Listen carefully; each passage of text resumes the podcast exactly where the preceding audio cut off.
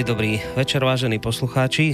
Začína sa ďalší diel relácie o slobode v Slobodnom rádiu. Tým, že sa vlastne prv, počujeme prvýkrát v novom roku, tak dovolte mi tým z vás, ktorí ste sa stali pravidelnými poslucháčmi práve tejto relácie poprieť vám v prvom rade, lebo sa to tak v tomto čase robí, tak poprieť vám v prvom rade všetko dobré do toho nového roka. Nech sa nám a vám darí, nech ste zdraví, šťastní, nech máte úspech v práci, ako aj, aj v rodine. Uh, tí, ktorí túto reláciu počúvate pravidelne, tak viete, že dnes nás v podstate čaká veľké vyvrcholenie takej trilógie emócie, mozog a boh. My sme túto reláciu začínali s takým podtitulom Zviera v nás, potom sme dali druhú reláciu Človek v nás a dnes to celé završíme s podtitulom Aniel v nás. Je to vlastne rozprávanie o tom, ako nás ovplyvňujú emócie, ako im všetkým podliehame, ako je to vlastne v nás všetko zadrátované, tie zvieracie veci a potom aj tie ľudské. To anielské nás ešte dnes len čaká, ale e, dnes nás, mám pocit, čaká veľké vyvrcholenie tejto témy, lebo stále tu operujeme s otázkou, že čo vlastne e, s tými našimi emóciami robiť, ako ich teda nejakým spôsobom skultivovať, pretože už vieme, že e, tie emócie, že to je dosť dôležitá vec, lebo v minulej relácii sme si hovorili niečo o spätnoväzobných slučkách, o tom, že vlastne tak, ako myslíme, tak sa to vlastne potom prejavuje aj do našej telesnosti a nakoniec sa to odráža aj v našom zdraví. Takže vyzerá to tak, že naozaj sú toto veľmi dôležité témy. A tá otázka, ako teda tie emócie skultivovať, tak aby sme neboli sami v sebe uväznení, aby sme mohli o nejakej tej vnútornej slobode naozaj hovoriť. Táto otázka stále vysí vo vzduchu. A ja verím, že dnes ju teda už definitívne rozlúskne e, pán doktor Peter Marman, psychológ, univerzitný pedagóg, ktorý opäť zavítal sem ku nám do Bansko-Bystrického štúdia, ktorého týmto aj hneď priamo už vítam. Tak dobrý večer. Dobrý večer vám, Boris. Pozdravujeme poslucháčov a pripájam sa k vášmu teda novoročnému vinšu. No, bude dnes teda toto veľké rozuzlenie tejto zápletky? Ja tak rozmýšľam nad tým, že mám taký pocit, že rozprávam viac a viac a stále sa nie a nie dostať k tej podstate. no je toho veľa, nie sú to jednoduché veci. Keby to boli jednoduché veci, tak by sa to neučilo na univerzite a všetci by sme sa tu nudili. Takže skúsim dnes sa opäť k tomu približiť. Mm. Skúsim dostať tej téme z takého toho akademického hľadiska. Mm. A uvidíme, kam doputujeme. Je tak. toho zase pripravená pekná kôpka. E, nakoniec verím, že aj poslucháči nám a vám dajú vedieť, že do akej miery teda pochopili alebo nepochopili. Môžu tak dať e, vedieť buď už teda prostredníctvom svojich otázok, možno nejakých doplňujúcich e, a tak, ako to robili aj v tých predošlých reláciách. Samozrejme, nejaké tie maily čítať určite budem. Hlavne, ak to naozaj budú témy, ktoré súvisia s témou, ktorú budete rozoberať, lebo už sa stalo, že poslucháči aj v minulosti nás upozornili, že dajte pozor na tie cudzie slova, nerozumieme tomu. Takže je, je dôležité mať aj ten kontakt s poslucháčom, takže tým vás chcem vlastne aj vyhneť výzvať v úvode tejto relácie k tomu, čo vlastne vždy. Ak budete cítiť potrebu niečo sa opýtať alebo nejaký názor vysloviť k tomu, o čom bude pán doktor hovoriť, tak uh, smelo do toho mail studiozavinačslobodnyvysielac.sk Telefonáty síce tu veľmi nemávame, ale pre istotu to číslo poviem, ak by niekto chcel aj zatelefonovať 048 381 0101 No a potom je tu tá tretia možnosť, že napíšete cez našu internetovú stránku kliknutím na zelené tlačítko otázka do štúdia. My pravidelne tieto relácie začíname takým drobným zhrnutím, cez ktoré sa potom pre, tak pekne preklopíte už do tej súčasnej témy, tak predpokladám, že niečo podobné sa chystáte teraz urobiť. Chystám, chystám. Tak do toho smelo. Takže my sme si v tých predchádzajúcich dvoch reláciách hovorili najskôr teda o zvierati v nás, o tých evolučne starších emóciách. Emocionalita, sme si hovorili, že tak bola tak súčasťou tej trojčlennosti, je trichotómie v tej stredovekej a starovekej, kde bolo telo, duša a duch. A v, tých, v tej modernej psychológii sa to premenilo na telesnosť, telesné, emocionálne a mentálne procesy. My sme si tiež hovorili, keďže tá téma sa vzťahuje k mozgu a jeho fungovaniu, že tie emocionálne systémy zaberajú tie, tie stredné poschodia evolučné, lebo mozog si tak zanecháva tú, tú evolučnú mm. architektúru. Patria k tým najvyťaženejším, v podstate všetko so všetkým tak prepájajú No a čo sa týka teda tých evolučných poschodí, tak sme si hovorili, že sú také štyri podľa tých aktuálnych teórií. Jeden je teda mozgový kmeň, ktorý má tak zjednodušene povedané vzťah k aktivácii. Ďalší systém je teda medzimozog, ktorý má vzťah k valencii alebo príjemnému, nepríjemnému slastnému, slasti a trízni v podstate tieto dva staršie systémy sú súčasťou hlavne teda plázich emócií, takzvaných, to čo, to, čo máme spoločné práve s tými zvieratami, s tými staršími, že s plazmy. A tam môžeme nájsť potom také tie úplne primitívne, základné, afektívne prejavy, ktoré súvisia so zúrivosťou, strachom, hľadaním alebo pátraním, sexuálnou tužbou. A majú ešte charakter takých homeostatických emócií, že keď sa doplní ten, ten deficit, alebo tá ak, akcia už... Homeostatické to sú? Rovnováha, také tak. udržiavanie rovnováhy. Takže keď sa tá rovnováha opäť obnoví, tak emócie odznejú. Mm. No a potom sme si hovorili, že sú teda ďalšie dva systémy, Jeden súvisí teda s príchodom evolučným uh, cicavcov, čiže hypokampálny systém, ktorý má vzťah k sympatii a antipatii. A v príchod tohto systému, alebo vývin tohto systému znamenal, znamenal možnosť vlastne vývinu socializačných emócií, ktoré už sú z princípu pre zmenu hedonistické, čiže oni tak stále chcú byť naplňané. A e, človek napokon ako ten, ten, ten bytosť, organizmus na tom pomyselnom tróne evolúcie na vrchu toho pozemského vývoja, tak ten e, prišiel teda s tými mentálnymi procesmi vyššími, kognitívnymi zmyslením. A tam sa začali potom tie emócie a hlavne tieto socializačné potom prepájať práve s, tým, s, tými, s tými mentálnymi obsahmi a vzniká, postupne začala vznikať aj morálka. To bolo teda v tej relácii predtým. Na, v minulej relácii sme na to nadviazali, že teda s tým prichádzajú problémy človek má čoraz väčšiu teda slobodu a môže dotvárať tie socializačné emócie. Čiže to, ako ich previaža s, s tým mentálnym obsahom, že to je to, čo e, vlastne určí postupne ten, postupne ten charakter tých mm. emócií. Kedy si to bolo v tom, v tom takom náboženskom vyjadrení to milujte sa, množte sa, že tam bola tá biológia, to množte sa a milujte sa, tam bol nejaká tá ten vyšší obsah, láska. No ale dnes s tým nastávajú tie problémy, že my to previažeme s rôznymi vecami spotreby a tak niečo, čo odíde. A s tým, ako to odíde, tak postupne strácame aj to, čo sme cítili. Takže cítime potom niečudo, že cítime takú prázdnotu. My sme si to objasňovali, že tam sú práve tie spätné väzebné slučky, čiže to, ako sa to pre, prevezuje navzájom, sme si ukazovali, čiže tam sú nejaké také hraničné afektívne fenomény, jednak teda smerom do tý, k tým myšlienkovým procesom, čiže presvedčenia, názory, postoje, predsudky, to je niečo, kde sa tie myšlienky spoja s tými emóciami a to, to nás potom určuje, je to také trvacnejšie, no. určuje to, že ako budeme cítiť aké emócie budeme prežívať v budúcnosti. Áno, to ste vraj, že vtedy sa už tak trošku zneslobodňujeme týmto. No, s tým, tým sa zneslobodňujeme podľa toho, že aké kvality sú tie mm-hmm. myšlenkové obsahy. A to si ukážeme práve dnes.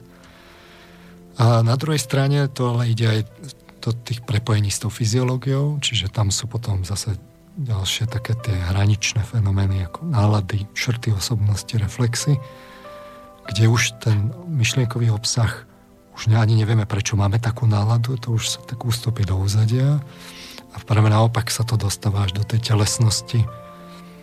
A e, obidve tie strany určujú charakter tých emócií do budúcnosti. E, čím človek takto nepriamo aj dotvára tú svoju fyziológiu, mm. lebo sa mu to postupne aj somatizuje, takže to vidno z tých moderných výskumov, keď budeme prežívať intenzívny stres, že čo všetko v tom tele sa zrazu naruší v tých homeostatických procesoch a tak podobne, až sa to somatizuje. Až také neuveriteľné veci z toho vychádzajú. No a my sme si potom e, špeciálne hovorili o tom fungovaní mozgu. No.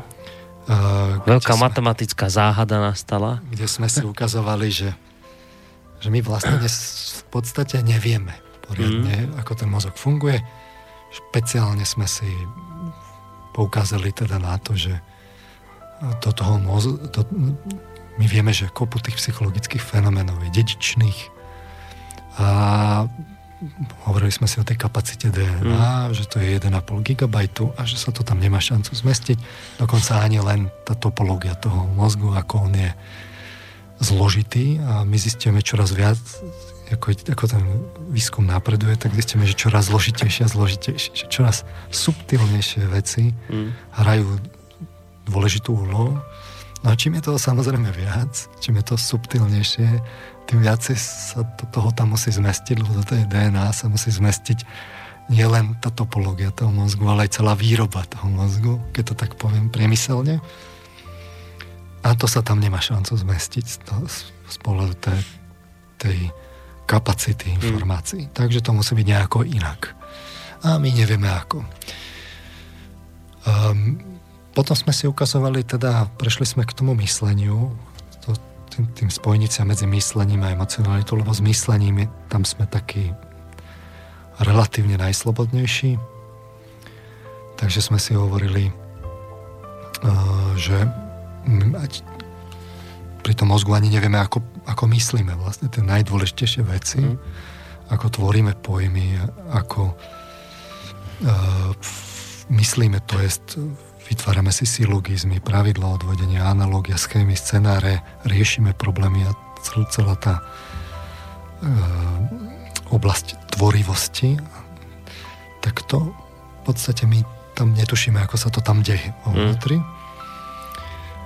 Uh, sme si hovorili pri tom myslení, že sa vytvárajú také obrovské semantické siete. Semantika je od významu. No, to ste hovorili, že my nevieme v tom mozgu zistiť, že kde konkrétne tá emócia sídli, že ne, nevieme povedať, emócia, že kde je. Ani tie konkrétne myšlienky nevieme, hmm. kde sú. Ale tá emocionalita, to vieme, že tá no. stredná vrstva tam je, ale že kde konkrétne teraz ale, čo sa zapína, no, to nevieme. Sme si ukazovali pri tých výskumoch, že tá emocionalita, ona má dosah na celý ten mozog a že sa to tam z toho celého mozgu nejako pozbiera. Mm. Ale netušíme poriadne ako. Len vieme, že to je zložité. a pri tom myslení sme si teda ukazovali, že tam vznikajú tie, tie také myšlienkové siete stvorené z pojmov a vzťahov medzi nimi a na tom nejako myslíme. A ešte je to komplikované aj tým, že všetky tie spoje medzi tými pojmami a tie pojmy samotné, je to celé ešte emocionálne sítené. Takže vzniká taká, vznikajú tam častokrát také, také môžeme povedať metaforicky čierne diery, kde nám to myslenie jednoducho nefunguje racionálne nás to cez nejaké také červie tunely presunie v úplne iných oblastí myslenia. No, takých výhybkách ste hovorili. Skraty tam a, a, a tak ďalej. A plus celé tie oblasti tých, tých sietí sa nejako emocionálne, sú tam nejaké pnutia a to má celé dopad zase na fyziológiu. Takže čo robia psychológovia, to sme tým končili poukazom na terapiu, že teda kde je tá sféra slobody v skutočnosti. Takže sme si ukazovali príklady toho, tých terapií, kde sa pracuje práve v tom, v tom semanticko-afektívnom priestore, čiže myšlienkovo-emocionálnom. A sme si najskôr ukazovali príklad z kognitívnej terapie na, takom, na také ukážke po slnečnom dni vždy príde dážď, kde v detstve u pacientky nastal práve nejaký takýto, takáto nejaká skratka v tom myšlienkovom priestore. A ten terapeut sa snaží urobiť potom kore, korekciu v tých presvedčeniach, vlastne osvetliť ten priestor okolo mm-hmm. a urobiť tam ten poriadok v, tej, v, tých, v tých emocionálnych pnutiach, v tom sítení. Druhý príklad sme si ukazovali na gestalt terapii, taký príklad psychodrámy, kde pacientka pre zmenu hrala samu seba a svoje červenanie sa. Výsledkom týchto a, a na tom bolo to zaujímavé, že ona nevedela, že čo to červenanie sa akoby, že prečo ho robí a potom keď sa posadila na tú stoličku, tak už to zrazu vedela. Čiže takéto rôzne uh, prečudesné veci sa tam v tej psychike dejú. No a keď sa pri tej terapii podarí s tou emocionalitou a s tým osvetlením tých, tých vzťahov a korekciou niečo urobiť, či už ako tak direktívnejšie alebo menej direktívne, že to vlastne urobí klient sám za nejaké asistencie, nejako zážitkovo povedzme, tak nastane rekonfigurácia v tých síteniach, aj v tých vzťahoch medzi tými, mm. tými pojmami. Nastane nová spontaneita, a človek to potom vidí v inom svetle, môže sa mu zmeniť polarita celých tých oblastí, že z, z nejakých negatívnych sa môžu stať pozitívne emócie a tak ďalej. A charakteristické pri tom je zážitok takého oslobodenia až ľahkosti. Keď sa z tých negatívnych presunie a niečo sa tam upraví a zrazu tam vleje sa taká tá, tá pozitívna emocionalita, tak tak sú to také naozaj, môže to byť veľmi intenzívny zážitok. Takže sme si hovorili, že nakoniec tí terapeuti robia to, že sa riadia to, tými etickými normami, že poznajte pravdu, to vás oslobodí. Mm. To je tá korekcia tých presvedčení. A ak sa teda niekde prejavuje duch, tak potom v tomto, v tomto osvetlení, v tých, my to voláme psychologicky, vo vhľadoch, v tvorivosti, tam niekde sa zrazu zablízka a tam sa ten duch na chvíľu zjaví v tej duši, niečo sa tam zmení, mm. tá duša je, to tak tam zostane pečatené a ona za, začne fungovať tak inak. A ten záblesk, to je to, ten, ten duch, keď už máme teraz máme ten vianočný čas zase pre zmenu troch kráľov, tak tiež si k tomu pripájame nejaké také spirituálne komentáre trochu tak ten duch to je práve ten, to, kde sa tá sloboda môže manifestovať. Duch je ako vietor, podľa tej kresťanskej tradície. Nevieš, odkiaľ prichádza, kam ide. A jedine v tej, v tej slobode sa ten duch prejavuje. A to si dnes chceme ukázať mm. zase o trocha bližšie že kde toho ducha hľadať? Nejde vás už držiavať s týmto, lebo však o tom bola minulá relácia, ale tam, e, keď ste hovorili o tom, že my vlastne nevieme, ako ten mozog funguje, že stále objavujeme nové nové veci a také, teraz sa nám to tak otvára, že vlastne koľko toho nevieme. Tak tam to bolo zaujímavé, keď ste hovorili o tom, že to by tam vlastne mohli prebiehať kvantové procesy v tom mozgu, kadejaké. A teraz ja len, ja som potom tak na tým rozmýšľal, mi taká vec napadla, že či to bude úplne od veci teraz táto otázka, že čo, čo ste tým mysleli? Že mozog by mohol fungovať len ako nejaký nejaký príjimač? Že v ňom sa naozaj veci nedejú, ale deje sa niekde niečo inde a to je len anténka, cez ktorú no my prijímame? Nie len anténa, nie len anténa, ale aj je, to taká obožsmerná komunikácia ale som presvedčený, že to je práve od tých, že, že sa dostaneme na úroveň žiarení. Takže že to už potom nebude len o tých fyziologických štruktúrach, ktoré tam sú, ale to bude naozaj o žiareniach, ktoré tie fyziologické štruktúry jednak zachytávajú a jednak aj vysielajú. Takže to bude také ešte komplikovanejšie, zase tam budú spätno väzebné slučky. Uh-huh. Že z toho psychologického pohľadu, veď si to tu hovoríme, že vy keď niečo s tým telom urobíte, tak sa zmení tá psychika. A keď sa zmení tá psychika, tak sa môže zmeniť zase to telo, čiže sú tam spätné zebné slučky mm-hmm. a tak toto nejako bude zrejme asi aj s tým mozgom. V každom prípade je to oblasť veľmi horúcich výskumov, veľmi štedrodotovaných a uvidíme, čo z nich vzíde. Aj keď veci sa dopúšťajú tých chýb, že každý tam to svoje si no, to vždy zrkadlí, pohľadu majú tam pocit, akoby, že... Každý, každý, je to mm. taká veľká projektívna štruktúra, to, ten mozog, to. že každý tam niečo vidí, čo chce vidieť. Hej. A veci nie sú výnimky a tiež podliehajú seba naplňujúcim proroctvám. Dokonca psychológovia podliehajú seba naplňujúcim proroctvám. Preto sa aj robia vo vede dvojité slepé experimenty a tak podobne. Mm. takže uvidíme, čo, čo to dá. No dobre, tak ideme na Aniela v nás. Ideme Dnes? na Aniela v nás. E, ja v podstate uh, chcel by som na začiatok pripojiť ešte takú, aby sme to mali také farbistejšie s tými emóciami, aby to, že aké to sú. Čiže ja tento rok, uh, teda minulý rok, v podstate som vydal tú knihu kde som zmapoval teda tie, tie, tie priesku, teda tie, práve tie prístupy vedecké k, k, na problematiku emócií. A chcel by som tento rok práve urobiť taký nejaký atlas emócií, to nazývam. E,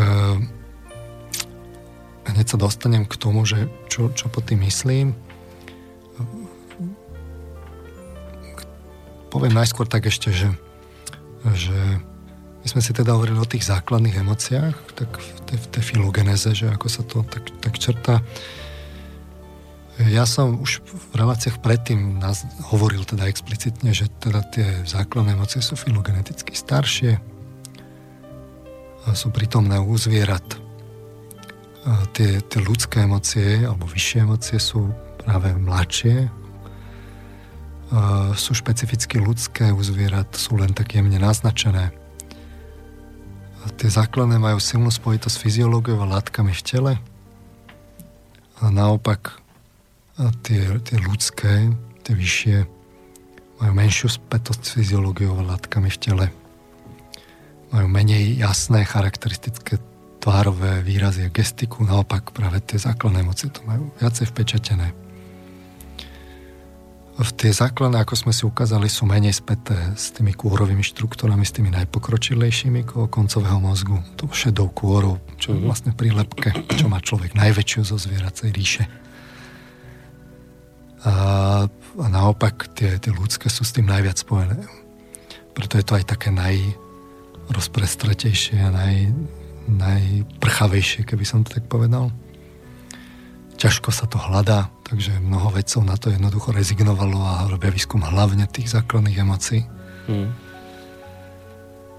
V individuálnom vývine sa tie zvieracie objavujú už v detstve, v prvé emócie hneď po narodení. Sú dede, zdedené. A tie, tie ľudské, tie vyššie sa v tom vývine objavujú neskôr, musia sa vlastne internalizovať. To súvisí s dozrievaním tých kôrových oblastí tam sa to potom internalizuje. V podstate sa vyvíjajú celý život, ako si ukážeme. Tie zvieracie sú menej racionálne a vedomé, idú tak akoby sami sa s nami dejú. Mm. Naopak tie ľudské sú viac racionálne a musia byť tak vedomé robené. Aj to si nezukážeme. To kognitívne sítenie je u tých zvieracích slab, slabé, tak môžu prebiehať úplne tak nekognitívne. Ne, to je ako? Bez toho, aby sme si to uvedomovali, bez toho, aby sme o, uh-huh. si mhm. o tom čokoľvek mysleli, to jednoducho rýchlo prebehne. Uh-huh. Máme taký nejaký afekt. To prebehlo a my sme pri tom akoby neboli. Uh-huh. Kdežto pri tých vyšších tam e, to sítenie je práve zásadné. Tam, to, čo si myslíme, to tam je dôležité. Bez toho to nejde. E, ohnisko kontroly pri tých nižších je pochopiteľne akoby tak mimo toho človeka oveľa viac. Naopak pri, tom, pri tých vyšších to človek musí držať v rukách. Čo? Čo? Ohnisko kontroly, že to, že to, že to riadite, že to môžete regulovať. Hej?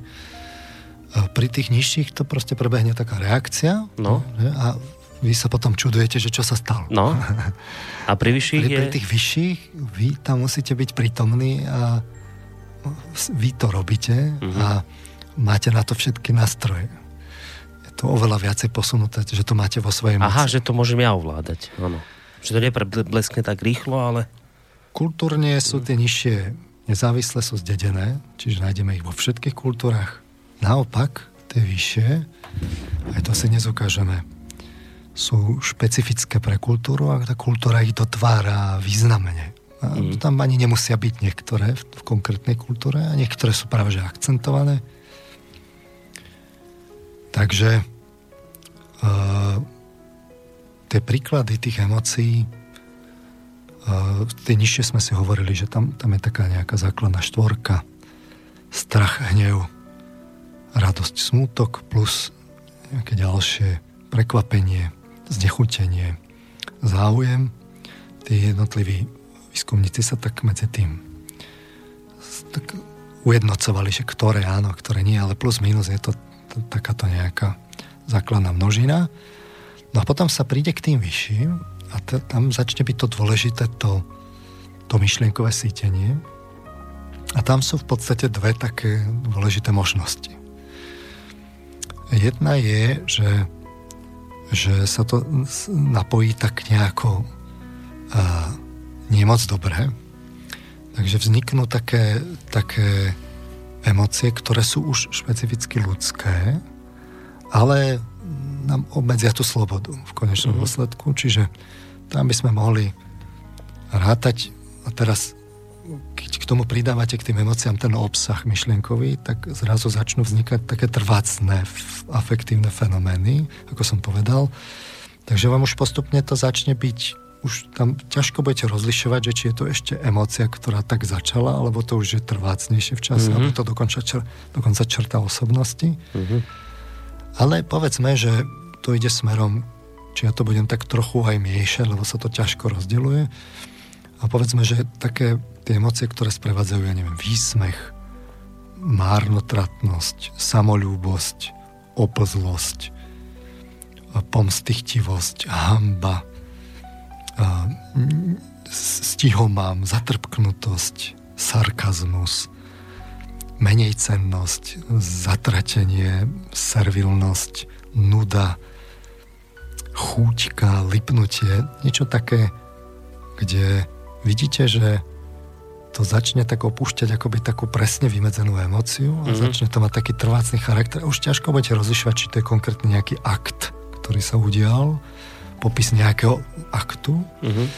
alebo to je vaša vlastnosť, alebo čorta osobnosti, alebo je tam niečo aj z tej emócie. Je to také niečo, tá psychika ona nedodržiava to, čo my by sme chceli, viete, že aby to bolo tak rigidne oddelené. Mm-hmm. No a na druhej strane máme potom také, čiže toto by sme mohli nazvať, že to sa v tých náboženstvách nazývalo neresťami. A to boli klasické neresti. A na druhej strane sú potom to, čo sa v náboženstvách nazývalo cnosti. To je, keď sa to dobre spojí? Keď sa to, ja tvrdím, že keď sa to dobre spojí, uh-huh.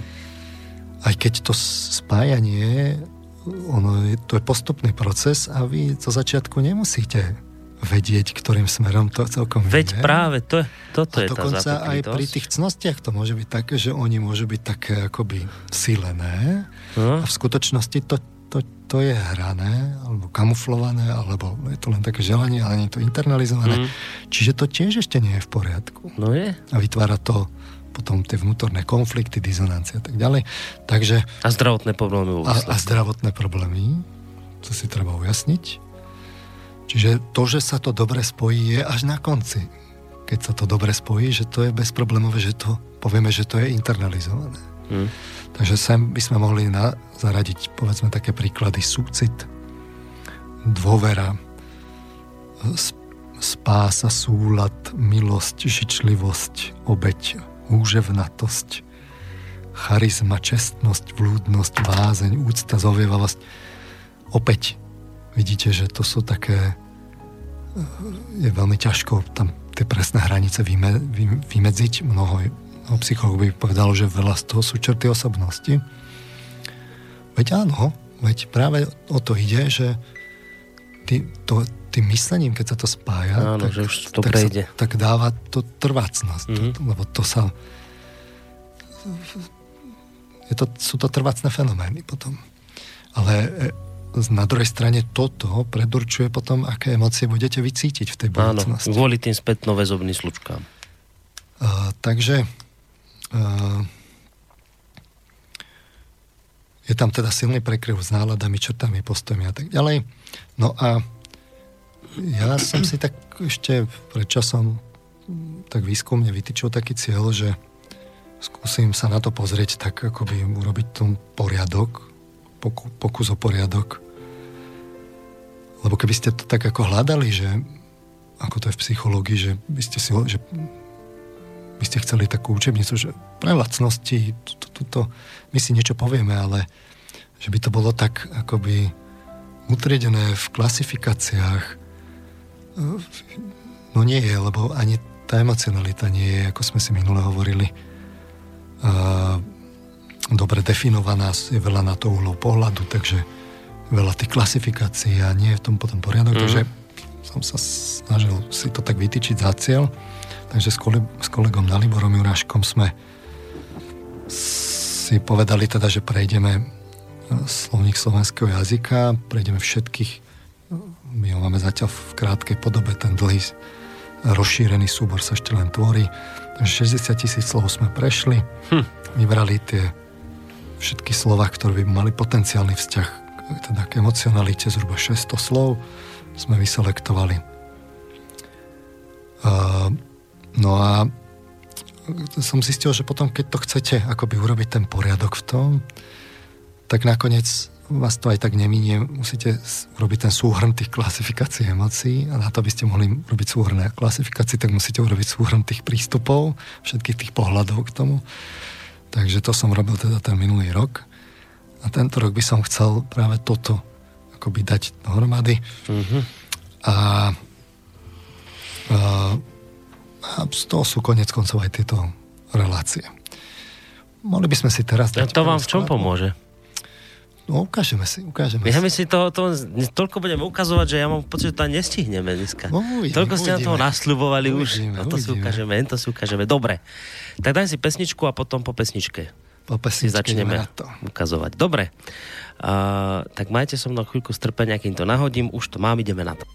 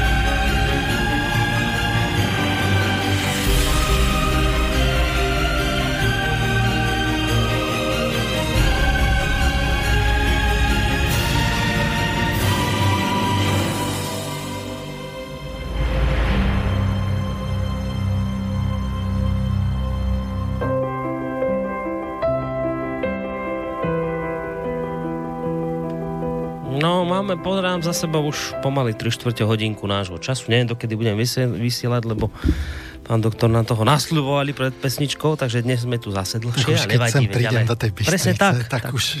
Treba to využiť, presne. Jedným vrzom, ako sa vraví. Dobre, tak poďme sa hneď teda do toho pustiť. Ešte k tej hudbe.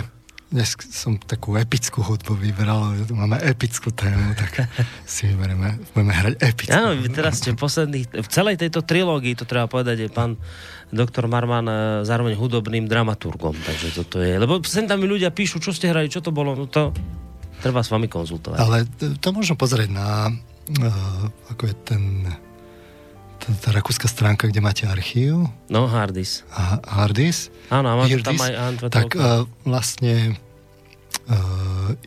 tam sú, on to rozpoznáva automaticky. Áno, čiže tak, tak tam sú aj tie názvy tých, tých piesní.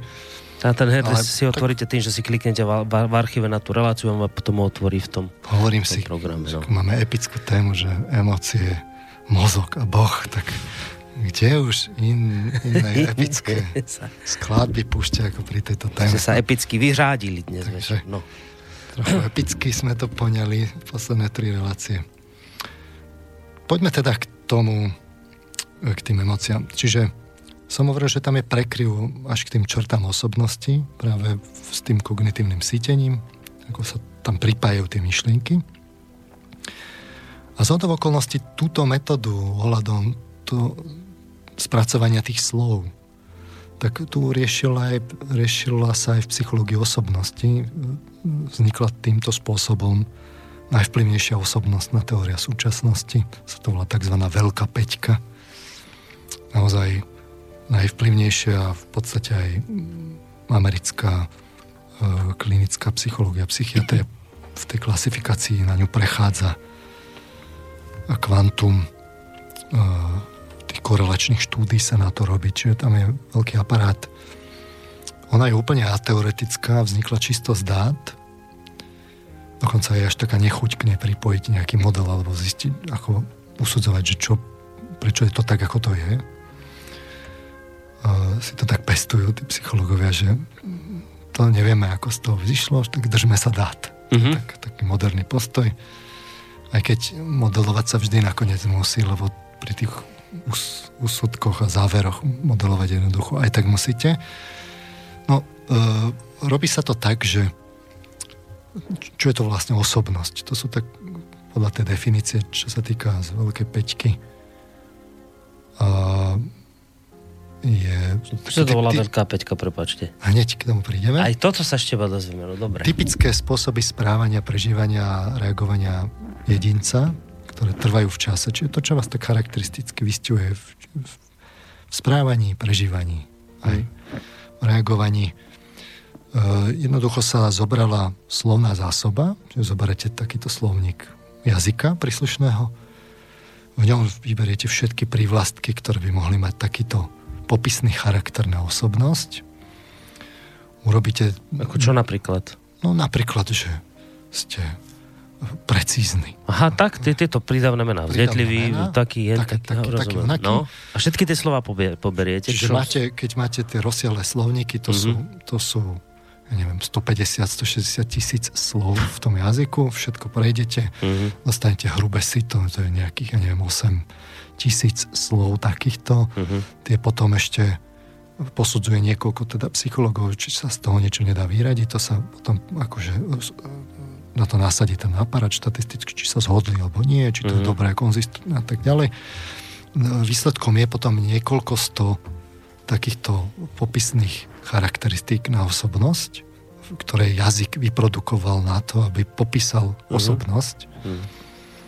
No a potom príde druhá fáza, kedy sa e, nasadia, dá sa to do dotazníkov a niekoľko stoviek ľudí sa na tom sú dotazovaní ktorí majú buď o sebe, alebo o niekom druhom, ktorého dobre poznajú, teraz povedať, že ktoré z tých črt potenciálnych vlastne mm-hmm. oni majú, alebo ten dotyčný, na nejakej škále, tak toto vyplnia seba vypovedou. No alebo opisne. Aj o sebe to hovoria. Buď o sebe, alebo o niekom druhom. uh-huh. A z toho sa urobí štatistika, že čo teda zaškrtli.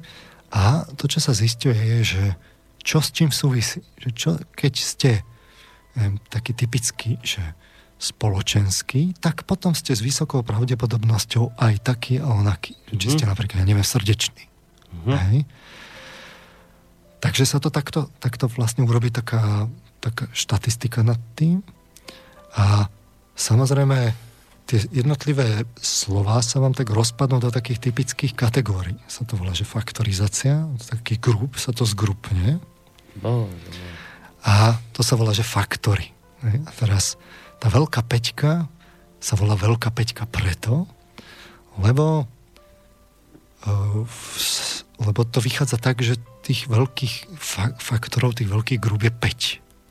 Uh-huh. A, a vychádza to tak, že to vychádza viac menej tak celosvetovo. Čiže sa robilo už niekoľko desiatok, má, niekoľko málo desiatok uh, vlastne takých veľkých taxonomických projektov, kde sa toto práve toto zisťovalo v jednotlivých národných, na, na, na národných reprezentatívnych vzorkách.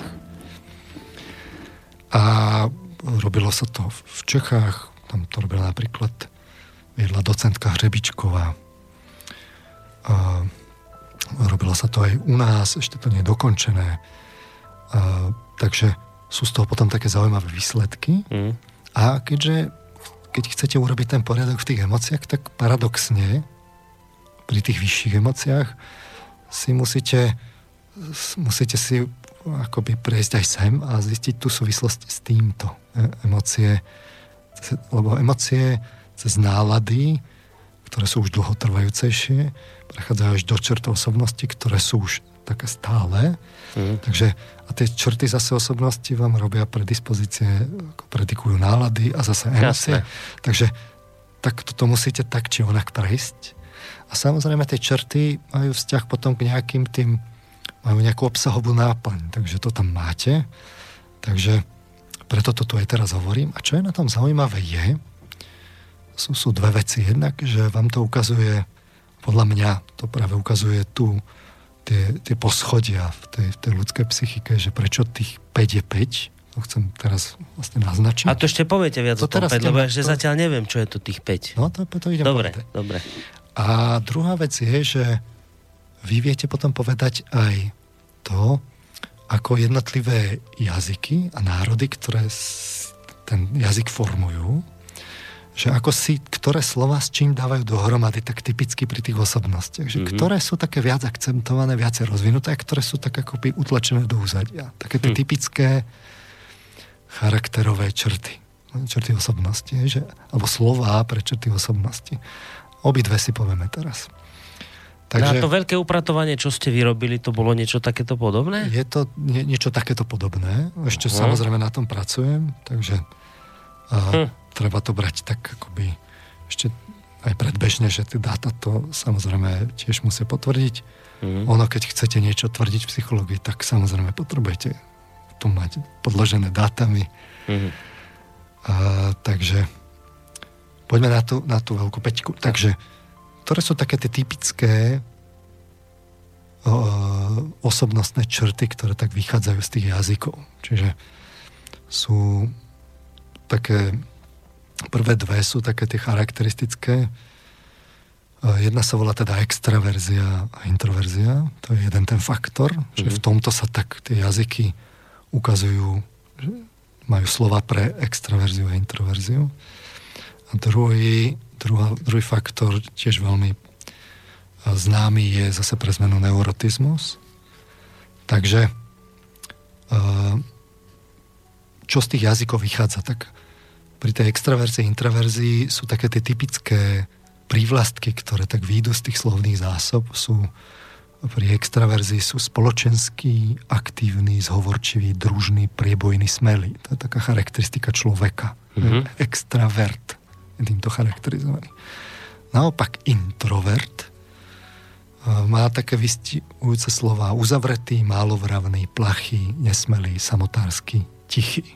To práve citujem e, z, e, z knihy o 5-faktorovom teda modeli od docentky Hřebičkovej. Keby si to niekto chcel pozrieť, veľmi zaujímavá knižka, veľmi pekná. Ten neurotizmus ten vám hovorí o, sa to inak volá aj emocionálna stabilita. Takže keď je niekto neurotický, tak je napätý, nekludný, labilný, neistý, vznetlivý, popudlivý. Naopak, keď je stabilný emocionálne, tak je kľudný, uvoľnený, vyrovnaný, stabilný, sebaistý, nezdolný. No to sme už vedeli toto. No, to, to, dobre, však... Taká veľká peťka. Odrá, odrážam. No to A. sú dva faktory. To sme... A. Jedna vec je, že sme to samozrejme vedeli. Už v podstate v polovici 20. storočia e, prišli dvaja takí výskumníci práve s týmito dimenziami. Jeden bol Eysenck, druhý bol jeho žiak Gray. A v podstate z týchto dvoch dimenzií, keď ich tak skrížite, tak vám vzniknú štyri tie základné temperamenty. Čiže cholerik je extravertovaný neurotik, čiže extravertovaný a emocionálne nestabilný. To z neho rovno ide, ale on je vlastne nestabilný. Hej? Uh, melancholik je naopak introvertovaný, nestabilný, čiže neurotik. Sangvinik je stabilný, extravertovaný, Mm-hmm. A flegmatik, ten je stiahnutý dovnútra, ešte stabilný, takže je taký flegmatik. a, no a teraz ako to súvisí s tými, s tými emóciami? No ja som presvedčený o tom, že to treba podokladovať, aj som sa pýtal nejakých kolegov na, na ich názor, len je to veľmi ťažké, lebo to sú také, že keď niekto skúma tie, tú osobnosť, tak potom nie je doma v emóciách a keď je doma v emóciách, tak zase osobnosť, že to tak spájate celé tej oblasti psychológie, rôzne psychologické disciplíny a to je náročné. Takže uh, ja si osobne myslím, že to je teda tak, že táto aktivácia, teda uh, vlastne teda uh, tieto dve, dva faktory tej extraverzie, introverzie a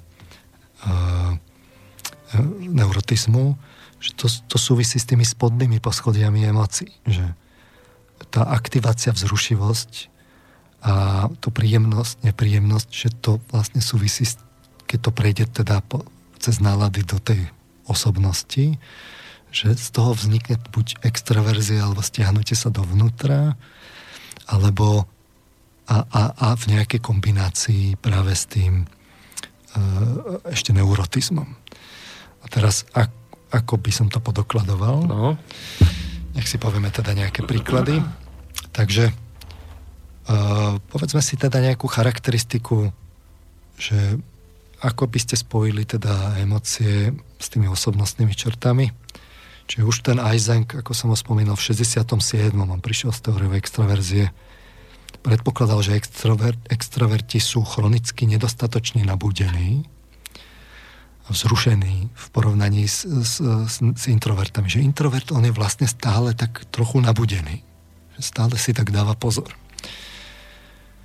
A preto extraverti potrebujú viac objektov k stimulácii na dosiahnutie tejto úrovne ako introverti. Že tí extraverti sú takí akože mm-hmm. pohodičkari a preto potrebujú veľa tých podnetov, aby sa vôbec nabudili. Tak sa to overovalo.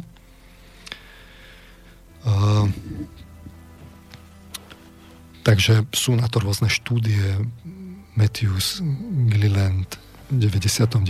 Wild, Revele z 2009. alebo Zelensky 2007 dospeli k záveru, že teda teória vzrušenia a extraverzie teda má tú strednú výšku podpory, nakoľko teda introverti vykazujú vyššiu reaktivitu na stimuláciu a tým sa viac snažia stimulácii vyhnúť ako extraverti.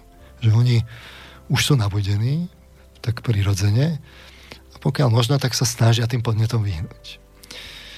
Uh, robili sa experimenty vzruš- so vzrušivosťou ešte v 80 rokov, že uh, sa podával kofeín a skúmala sa výkonnosť pri ťažkých úlohách zameraných na myslenie. A zistilo sa, že teda podanie strednej dávky kofeínu zhoršuje výkon introvertov.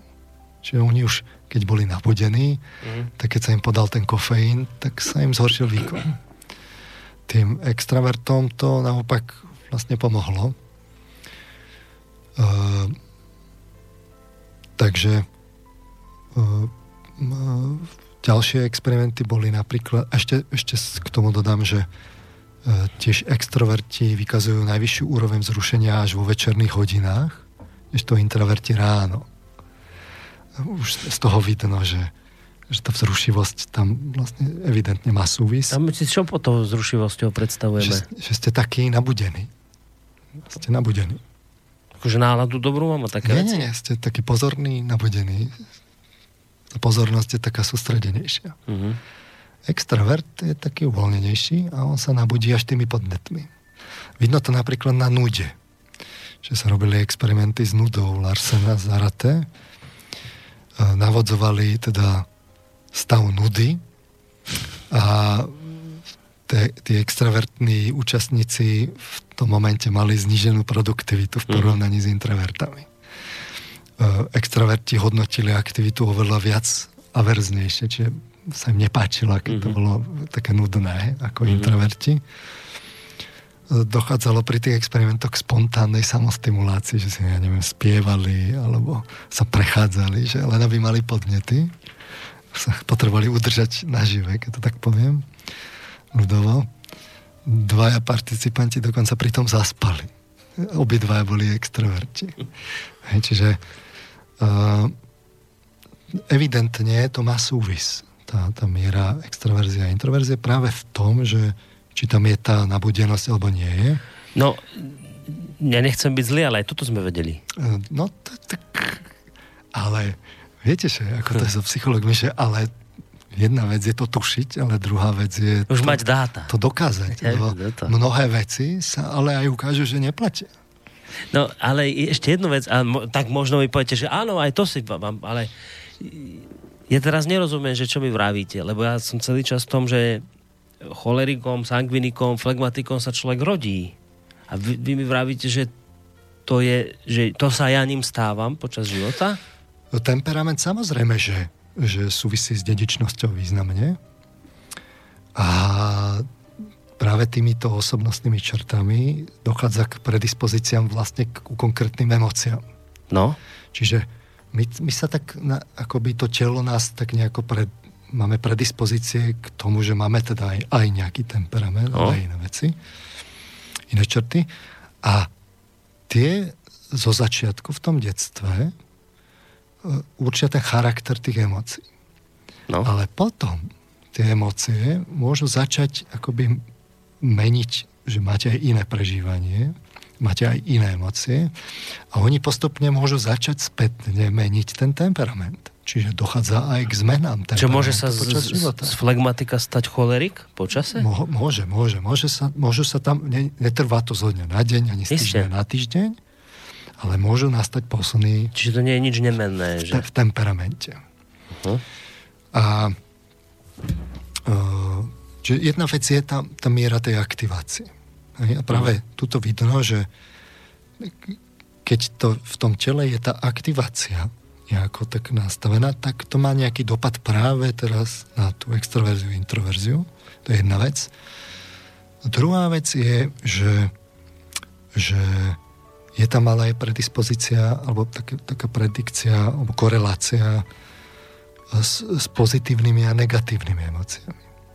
Čiže, či ste neurotik alebo extrovert, bude, ma, bude mať dosť dobrú predpovednú hodnotu aj na to, že či budete mať pozitívne alebo negatívne emócie. Áno. Takže, skôr než poviem, teraz je teraz na vás, že keď, a vy ste mi ano. potom nepovedali, že ste to vedeli. No áno, však keď je niekto, áno, že spýtajte tak, sa. Tak, uh, no bude mať negatívne. To, čo sa ma chcete spýtať, áno, bude mať negatívne. Ale kto?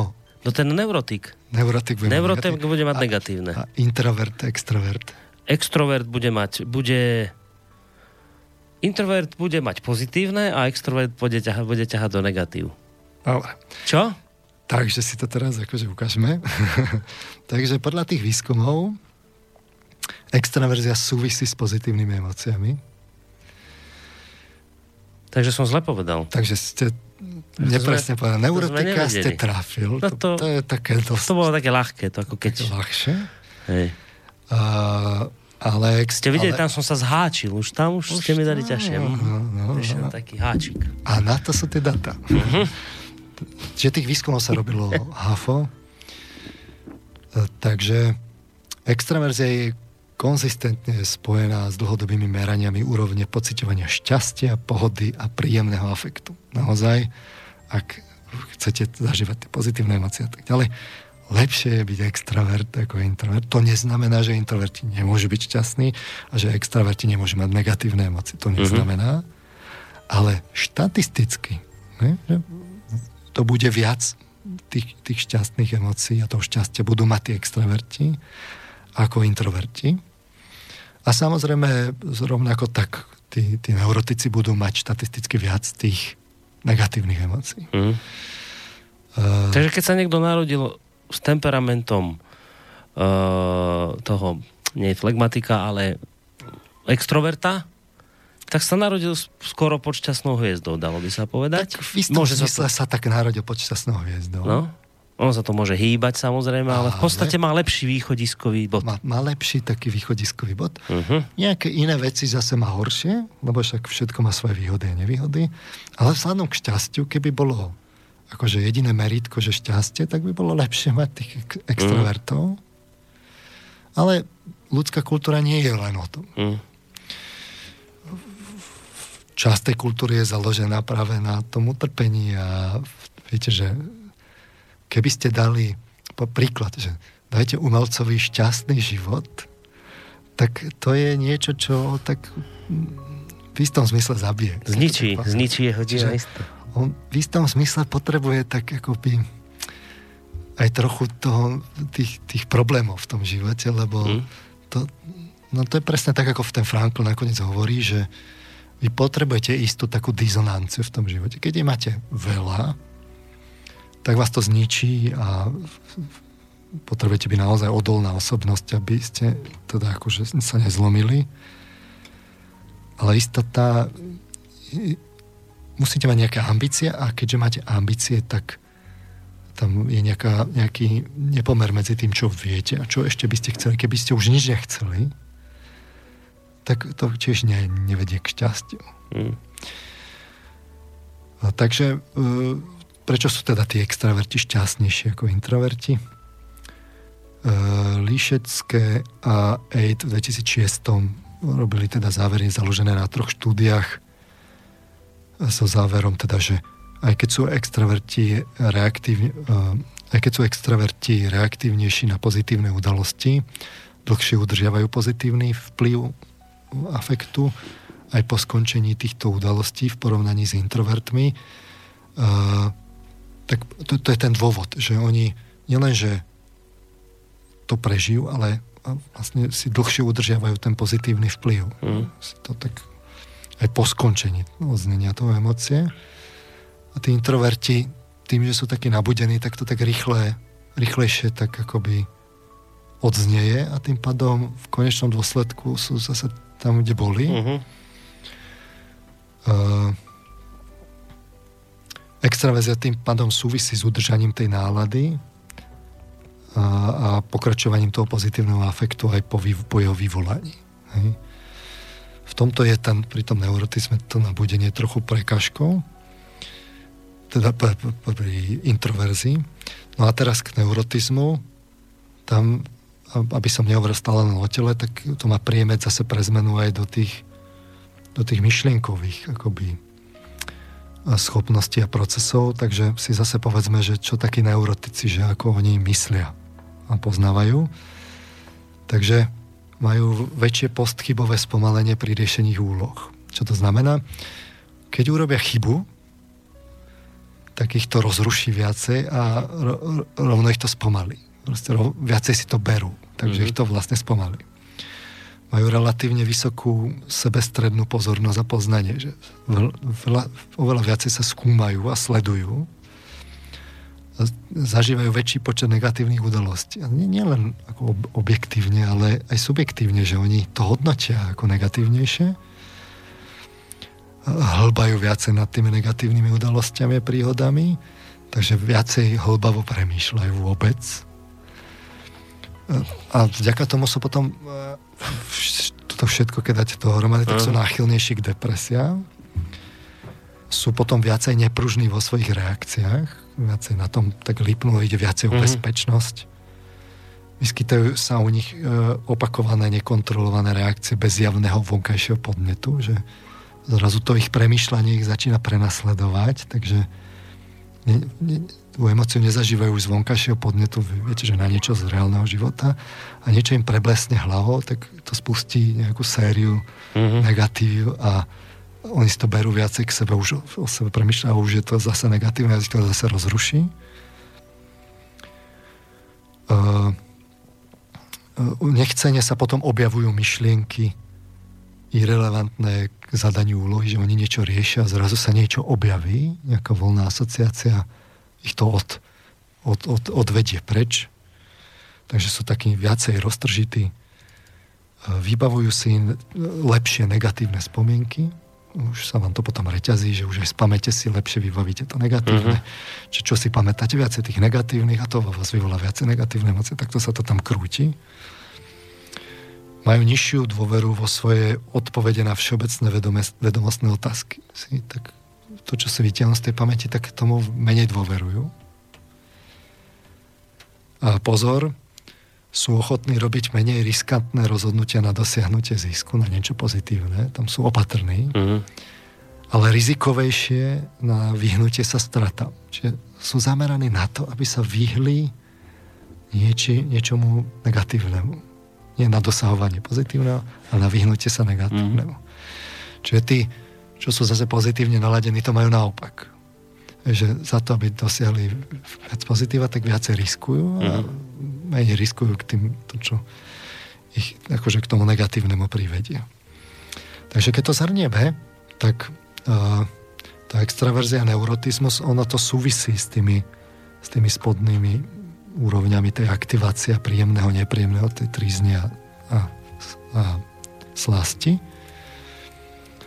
je to taký skrížený vzťah. Skrátka, dobre, extraverti majú častejšie a intenzívnejšie pozitívne emócie aj väčšie reakcie na pozitívne emo- e, podnety. Introverti sú zase aktivovanejší a neurotici majú častejšie a intenzívnejšie negatívne afekty a väčšie reakcie na negatívne podnety. Uh, to je akoby tá tá základná úroveň, tá, mm. ktorá je tam niekde, ide hlboko, tam, tam na tých spodných úrovniach. Ale ľudské emócie majú aj socializačný rozmer. Uh, takže poďme, poďme ďalej na tie ďalšie tri faktory z tých, z, tých, z, tých, z tej veľkej peťky. Sme si zatiaľ objasnili teda tie, tie dva. No a tam ja teda tvrdím, že to súvisí vlastne s tými, s tými vyššími emóciami, že, že, že tam sa to začne prejavovať. Takže aké sú teda tie, tie ďalšie faktory? Jeden je, súvisí, sa volá, že prívetivosť, alebo inak sa volá aj sociabilita. E, čiže tam sú prívlastky zase dobrosrdečný, láskavý, znášanlivý, srdečný, skromný, zmierlivý. Niečo, čo ide tým socializačným emóciám. Mm. Naopak, keď to máte nízke skóre v tomto smere, tak ste panovačný, útočný, pomstichtivý, bezcitný, despotický a konfliktný. Čiže máte tam, nemáte tam tú socializáciu dobre rozvinutú, že ste taký bezcitný. Je to také vynegované vlastne. Mm. Čiže tam akoby vstupujú na scénu tie socializačné emócie, aj keď treba rovno poznamenať, že napríklad extraverti budú vyššie skorovať v tých socializačných, v, tej, v tejto konkrétnej prívetivosti. No. Lebo keď no, ste extraverti, tak udržiavate vzťahy. Tak Vrele. ste nielen do, dominantní, ale vás to akoby aj k tým ďalším a mm. to sociálne prostredie vás to akoby sú to stimuli, čiže extraverti, tam je pozitívna korelácia s tým, mm-hmm. s, práve s touto sociabilitou. Čiže keď tam nastúpia tie, to, to vyššie poschodie v tých, tých, tých, so, pri tých cicavcoch, tak to má vplyv aj na tie trochu nižšie poschodia, čiže je to tam také trochu akoby zmiešané. No a potom vlastne ďalší faktor súvisí s intelektom. Čiže sa volá otvorenosť alebo intelekt. Čiže keď ste vysoko skorujete, tak ste zvedaví, originálni, tvoriví, obrazotvorní, inteligentní, kultivovaní. A keď ste, keď nízko skorujete, tak ste konvenční, pragmatický, realistický, neprispôsobiví, neinteligentní, nevzdelaní. Jednoducho také tie, to, to, čo ide do zvedavosti, do poznávania, tak, tak to, vy ste taký konzervatívnejší, utiahnutý, to, hmm. to sa neuplatňuje. Takže uh, tuto sa vlastne pripojí, tu vidíte, že tu sa začne pripájať ten intelekt na to, to, čo, to, čo je špecificky ľudské, toto už, už by sme u zvierat hľadali tak akož ťažko. No a, a piatý faktor je faktor, sa volá svedomitosti a tam nastupí tá morálka definitívne. Čiže ak skorujete vysoko, tak ste spolahliví, pracovitý, presný, poriadku milovný, zodpovedný, poctivý. Čiže také morálne vlastnosti. A ak nie, ak skorujete nízko, tak ste bezcielní, nedbalí, leniví, nesvedomití, chaoticky, nevytrvalí. Čiže samé hmm. morálne negatívne vlastnosti. Hmm. Čiže keď si to tak rozoberiete, tak vy keď začnete na tie spodné poschodia pripájať ten, tie, to myšlienkové a tie, tie, tie cicavčie emócie, tak vám začne z toho vychádzať tá socializácia, potom sa na to pripojí ten intelekt, a nakoniec sa na to pripojí tá morálka. No, tak to vám to vyjde mm-hmm. akoby 5 takých veľkých oblastí, sa to volá veľká peťka a vám to vyjde nezávisle v rôznych teda kultúrach, e, v rôznych teda jazykoch. Mm. A ako som povedal, tie jednotlivé národy, oni samozrejme, a tu, tu, si, tu si môžeme akoby povedať, že viete, či, či to je taký sociálny konštrukt tak to si môžeme povedať vlastne, že ako tí príslušníci tých národov v tom jazyku, že ako to formuje tých ľudí.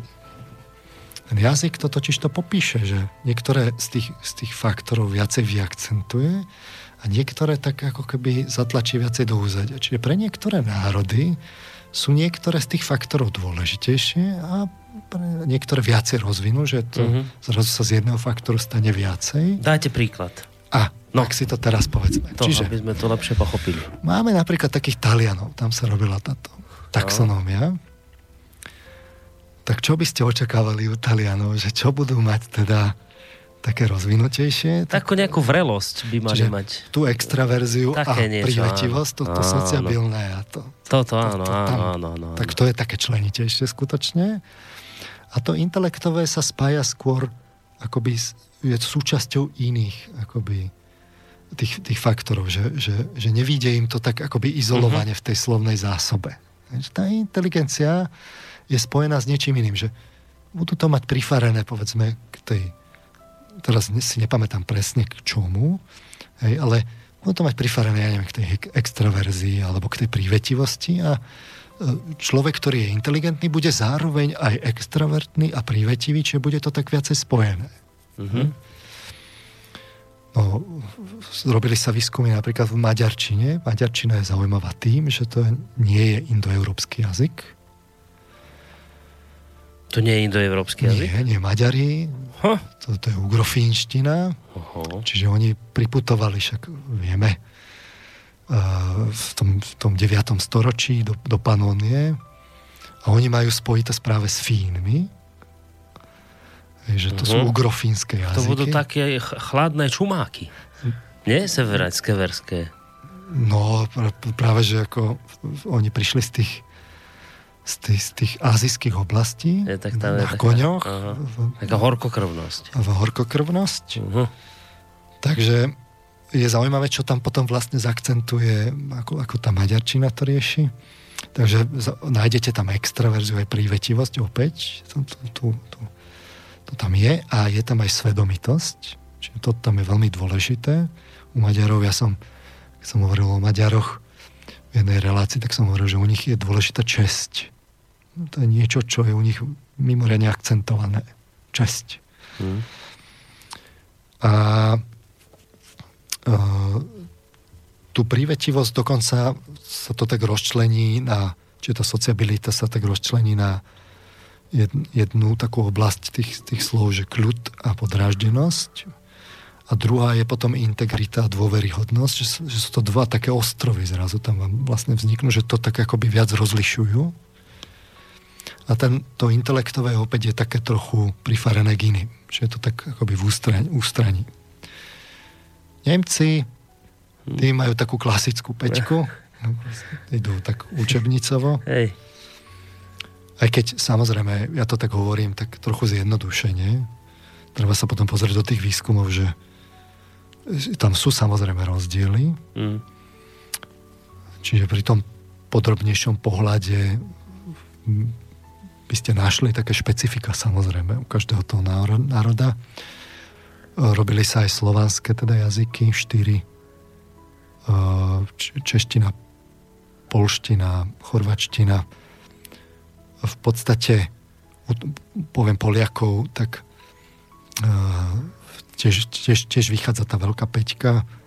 U Poliakov konkrétne tá emocionálna stabilita to nahradili výstižnejším pojmom, že emocionálna kontrola. a to akoby opäť tušíte tak v tých dejinách to Polska, že nejak tam sme si to svojho času hovorili, že sú medzi tými dvoma mlínskymi mm. kameňmi, mm.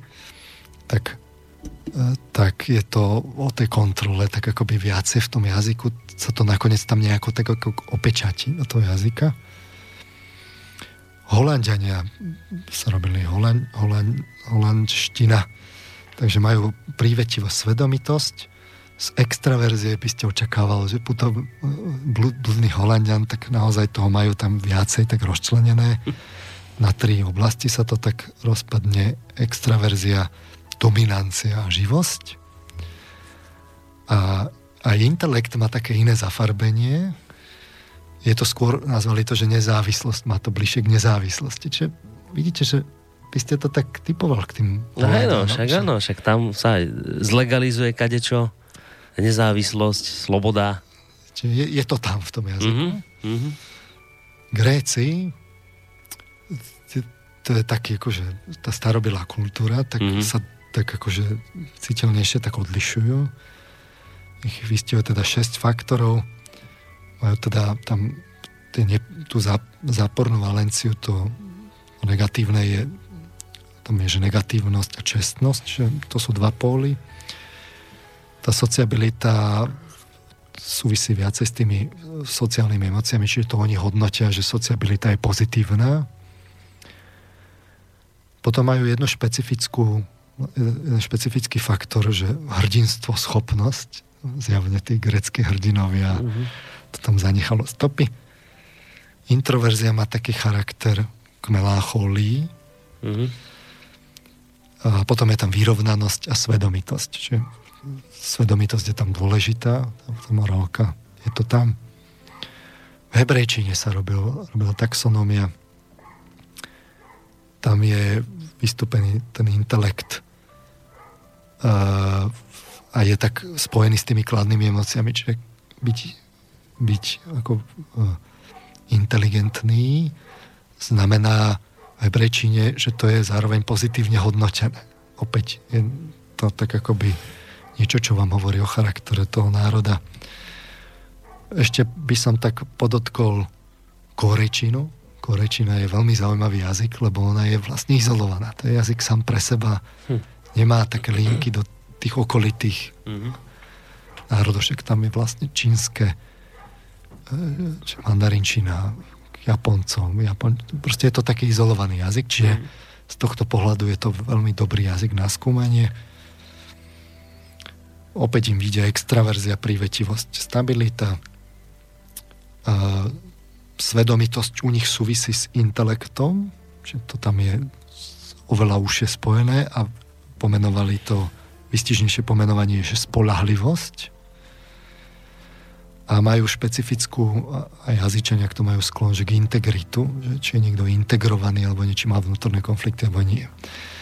Toto sú, tuto vlastne vidíte, keď to zhrniem zase, že keď si pozeráte osobnosť a urobíte túto jazykovú, takýto jazykový prieskum, sú to veľmi sofistikované No to počúvam. Sofistikované metódy, výskumy, čo sa týka nástrojov, aj čo sa týka zberu dát, ale máme na to tie nástroje, vieme mm. to vlastne vyhodnotiť, či to vychádza, nevychádza, je to dôveryhodné, nie je to dôveryhodné. Tak vám z toho potom začnú vychádzať také veľmi zaujímavé veci. Jedna vec je akoby, že ktorý národ čo akcentuje v tej osobnosti. Som chcel uvieť tak pre zaujímavosť. Mm-hmm. A čo nás zaujíma dnes je, že, že ako tie osobnostné črty súvisia vlastne s emóciami. Čiže tá základná úroveň sa charakterizuje v tej extraverzii, introverzii a teda v, v neurotizme a s emocionálnej stabilite. Tam, sú, tam je ako keby ten základ emocionálny. A to, čo nás viacej zaujíma, je, že potom sa vám tam začne vpečaťovať jednak tá sociabilita, to, tá, tá sociálnosť, cicavčie emócie, ten hypokampálny systém. Potom sa vám tam začne vpečaťovať ten intelekt a nakoniec vám z toho spojení vychádza tá morálka. To, čo sa nazýva svedomitosť. A túto treba hľadať akoby to, kde sa dá s tými emóciami vlastne pracovať. A že ako konkrétne, to by sme si opäť ukázali po skladbe.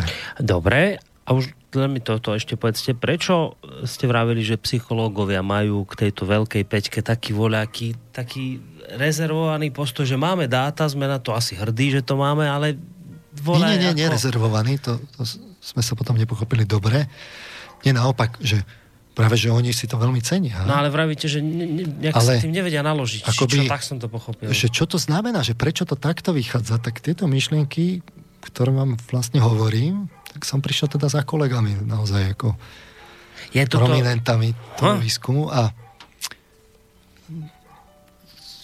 vlastne na, akože aj do, do, docenti, profesori a našiel som takú reakciu, že, že boli pokusy to tak nejako interpretovať, ale že v podstate bolo tam vidno, že nechajme to tak, ako to vychádza, to je tak objektívne a nešpekulujme až tak, že prečo to tak vychádza. A prečo nechcú vedieť prečo? No, lebo pokiaľ akoby pokiaľ sa e, na, naozaj riadite len tými dátami, tak ste objektívni. Ako náhle tam začnete niečo projektovať, to sa v psychológii veľakrát stalo, že aj ten, konec koncov aj ten Eisenk, aj ten Gray, vlastne oni najskôr mali ten model a potom sa prišlo na to, že ako to vychádza a potom to museli korigovať. Oni tam akoby niečo tušili a niečo tam aj chceli vidieť a potom to museli skorigovať, takže uh-huh. je také poučenie, že keď sa budete viesť tými dátami, necháte viesť čisto s tými dátami a nešpekulujete, tak to... No ale dokopy sa nič nedozviem potom zase. No druhá vec je, že akoby k tej integratívnosti tej psychológie ten krok tak či onak musíte nakoniec urobiť, no. ak tú psychológiu no. chcete akoby viesť k nejakému integrovanému pohľadu, nejakému univerzálnejšiemu, takže e, môj pokus som zatiaľ tak predbežne jednu časť akoby sa snažil tak z časti populárnejšie, z časti tak akademickejšie. O sú to náročné veci ukázať teraz a po, po skladbe teda. Takže vy ste stroskotali u kolegov Nie, nie, nie, to sa nedá povedať. Skôr som hľadal, že či teda som robil taký prieskum, že či niekto sa pokúšal to mm-hmm. tak akoby interpretovať, tak bol jeden alebo dva pokusy z iného pohľadu, tie boli tak dosť kritizované a nie, nie, nie je taká ochota to tak akoby interpretovať. Čiže nie, že by som bol skritizovaný, proste zatiaľ som robil prieskum, že, že či niekto vôbec sa toto pokúsil. Uh-huh. Takže aj to hovorím posluchačom, treba to brať tak, že Treba že, vás brať z rezervou. Že v tomto, v tomto ohľade to tvrdím ja. Že, Hej. Hej, toto nie je nejaké... Rozlišujem, keď, keď hovorím niečo, čo je taký akoby všeobecný konsenzus, alebo čiastočný konsenzus, a keď niečo hovorím ja, tak toto je ten môj pohľad. Uh-huh. Dobre, tak pesnička. Poďme na to. Potom sa pozrieme na dva mailíky po pesničke, môžeme? Môžeme. Dobre, ideme na to.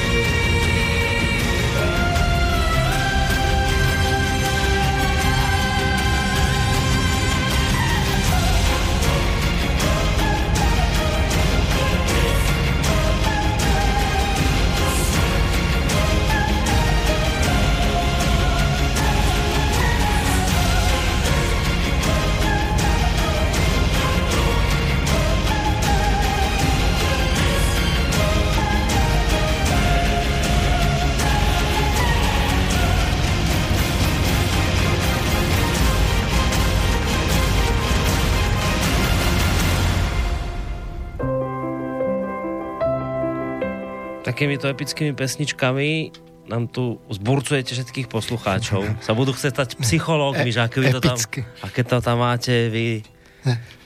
Taká výzva, nie? Že prídete z, z tej vysokej školy a teraz do radia to hovoríte epicky. Epicky. Hej, to ne, na tých prednáškach asi im tam nepúšťate hudbu študentom a s podvazmi. No, dobre, tak to je, vidíte, nemusíte na chodiť na školy. je to veľa suchšie, samozrejme. Stačí počúvať rádio, do školy nemusíte chodiť. No, tuto máte s hudbou dokonca. A bez skúšok. Uh, ja som spomínal tie dva maily. Najskôr taký polotechnický. Pýta sa Zdeno, že výborná relácia. Som rád, že opäť počujem pána Marmana. Chcem sa ho spýtať, že či ho môžem kontaktovať prostredníctvom e-mailu zverejneného na jeho osobnej stránke na fakulte, na ktorej pracuje. Písal som vám jednu otázku týkajúcu sa predchádzajúcej relácie. Čítate maily, ktoré máte? Čítam, len sa musím ospravniť, že jo, ja som teda v uplynulom čase vôbec nemal, v uplynulom pol roku nemal vôbec čas Teraz začínam postupne vôbec no. akoby odpovedávať na tie staré to vám teda nezavidím. Máte kopu asi toho. Uh, no, no, však konec koncov ani, ja neviem, novoročné želania som nepasiel, som pripravoval tieto relácie. Beriem to tak, že, že môžem to tu povedať teda poslucháčom, že, uh, že teda to beriem tak, že tieto relácie to beriem akoby k tomu času vianočnému, že ho strávim viac menej za tie posledné roky som ho vždy strávil tak, že som ho strávil reláciami pri rádiu. No. Teraz a... môžete byť priamo súčasťou, to je vec. No, dobre, e, takže Petrovi odporúčime... Ja mu, Viete, takto, ja mu že... odpoviem, ale... Tak buď napíšte tú otázku písať, teraz. Ja tie maily evidujem, takže skôr či neskôr odpoviem. Ale... Keď ju napíšete teraz, tak niekde ku koncu reláciu môžeme prečítať. Ak nie, tak pošlite na ten mail a o rok, o dva príde odpoveď. Ja dúfam, že skôr. skôr. Dobre. Uh, a ešte, nie, to bol nie Peter, to bol Zdeno. Peter ďalší tu píše mail, že zdravím do štúdia, chcem sa spýtať, že či nie je teda najlepšie byť kde si uprostred tej škály vlastnosti, introverzia, extroverzia, neurotizmus, stabilita a mať zo všetkého niečo, byť univerzálny, flexibilný, pripravený na každú situáciu. Či sa niečo také dá vôbec dosiahnuť? Zlatý stred. No, to je otázka tej slobody, že? Takže k tomu by som rád práve smeroval. Konec koncov, keď to má názov, že o slobode, no? tak e, veď to je ten cieľ, ktorý celý čas ako sledujem. Takže ja by som rovno pokračoval epicky. A sme si teda povedali, že tie emócie tak akoby idú tými poschodiami a postupne sa k tomu pripojí to myslenie, k socializácii. Človek tú socializáciu môže tak akoby vytrhnúť z tej prírody a tú, tú afektivitu, tú, tú emocionalitu úplne akoby presmerovať akoby niekam do nejakých myšlienkových svetov, vnútorne prežívaných e, relatívne podľa svojho uváženia a tým sa dostávame teda k otázke morálky. Tejto dobe relativizácie začína byť od, postupne čoraz viac a viac otázka, že čo to tá morálka je a či to vôbec existuje, čo to je tá pravda tak, a takéto veci. No tak jedna, jeden z dôvodov, prečo som hovoril o tej, o tej veľkej peťke je práve ten faktor tej svedomitosti, že to máte univerzálne, uh-huh idete cez tie, cez tie rôzne jazyky z rôznych kultúr a vychádza vám to. Čiže tu potom, to je čaro toho, toho zberu tých dát a nie, že to tam niekto chcel vidieť alebo nechcel, tá veľká peťka je ateoretická. Že niekto pozberal, vyšlo to tak. Pozberali, bez toho, že vyšlo to čakal. tak, veľké projekty, reprezentatívne. A vám to tam vyjde a vychádza vám to po celom svete, tú svedomitosť nájdete, keď sa robili kvalitatívne porovnania tak sa vlastne zistilo, že to svedomitosť je to, čo tam najviac vychádza. Čiže inými slovami povedané, vy tam tú morálku vidíte. To nie je otázka, či je alebo nie je. Ona vám tam vystúpi z tých psychologických výskumov. Mm. Za prvé. Samozrejme potom prichádza na radu tá druhá otázka, že čo to tá morálka je. No však to. Za druhé, e, sa robili aj výskumy, e, ktoré prechádzali teda jednotlivé hlavné tradície, náboženské, filozofické, aj psychologické zdroje. A teda skúmalo sa, že či tam sú nejaké tieto cnosti, silné stránky, charakterové črty a tak podobne. Kde takže, či sú? Takže, no že či to teda, že či je tam niečo akoby uh, univerzálne tiež. Uh-huh. Čiže nie len to, že vy urobíte z jazyka extrakciu tých, tých, tých črt, ale aj priamo zoberiete tie texty, náboženské, filozofické, psychologické a skúmate, že o čom tam oni hovoria, urobíte nejakú kvalitatívnu analýzu. Takže Christopher Peterson a Martin Seligman robili, vydali teda v 2004 knihu Charakter, silné stránky a cnosti, príručka a klasifikácia, kde toto presne urobili. Píše o nej docentka Slezačková v svojej knihe Prúvodce pozitívnej psychológii, čiže tam je to možné nájsť v českej, v českom jazyku.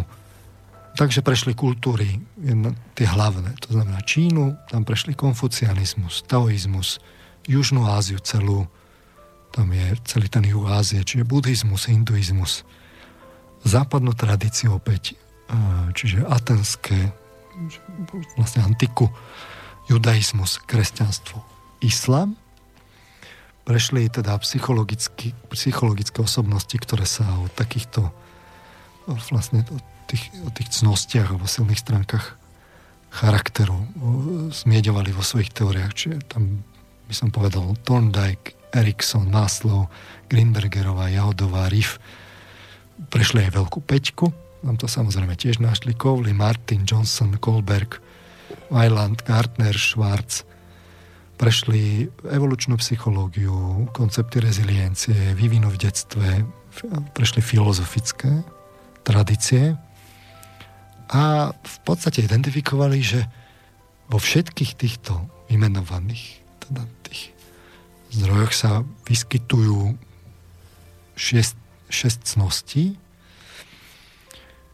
ktoré každú teda roz, to je to sú veľké koncepty, môžete to rozmeniť na drobné, čiže na, v skutočnosti tých cností je viacej, ale oni to tak akoby logicky zgrupli do takých 6 celkov. To je samozrejme ich klasifikácia, takže povedzme si o tom. Uh, urobili na to, sa tá klasifikácia volá, že values in action, hodnoty teda v akcii, via. A teda tých 6 základných cností sú následujúce. Múdrosť a poznanie je prvá, že v procese sa ukazujú v procese získavania a využívania vedomosti. Sem patria také vlastnosti ako sú tvorivosť, originálnosť, vynaliezavosť, originalita, produktivita, zvedavosť, záujem, vyhľadávanie nového, otvorenosť novým skúsenostiam, pre ne samotné, otvorenosť mysle, úsudok, kritické myslenie, láska k učeniu, vhľad a múdrosť. Toto celé sú také rozmenené, ale to zgrupli, že to je múdrosť a poznanie. Potom jedna špeciálna je odvaha, čo je uplatnenie vlastnej vôle k dosiahnutiu cieľa navzdory vonkajšiemu a vnútornému odporu. Tam vo vnútri by sme tiež mohli nájsť statočnosť, udatnosť, vytrvalosť, pracovitosť, píla, integrita, autentickosť, úprimnosť, vitalita, radosť, elán, načenie, energickosť. Ďalšia cnosť, ľudskosť, tá súvisí s nadvezovaním a udržovaním vzťahov. Tu je láska, láskavosť, veľkorysosť, starosť a starostlivosť, súcit, altruistická láska, prívetivosť, sociálna inteligencia, emocionálna inteligencia, táto kôpka. Ďalej, ďalšia cnosť, veľká je spravodlivosť, čo je základ zdravého fungovania komunity, tam je občianstvo, sociálna zodpovednosť, lojalnosť, tímová práca, spravodlivosť, nestrannosť a vodcovstvo. A posledné dve sú umiernenosť, ktorá chráni pred neumiernenosťou a nestriednosťou, čiže nejaké odpustenie, milosrdenstvo, pokora, skromnosť, obozretnosť, autoregulácia, seba kontrola. A nakoniec je transcendencia, čo je prepojenie s univerzom a vnášanie zmyslu do života, kde zaradili takú podľa mňa trochu nesúrodú kvopku, ale súvisí to s transcendenciou. Zmysel pre krásu a dokonalosť, úcta, úžas, natknutie sa, ďalej vďačnosť, nádej, optimizmus, orientácia na budúcnosť, zmysel pre humor a hravosť, spiritualita, zbožnosť, viera, zmysel.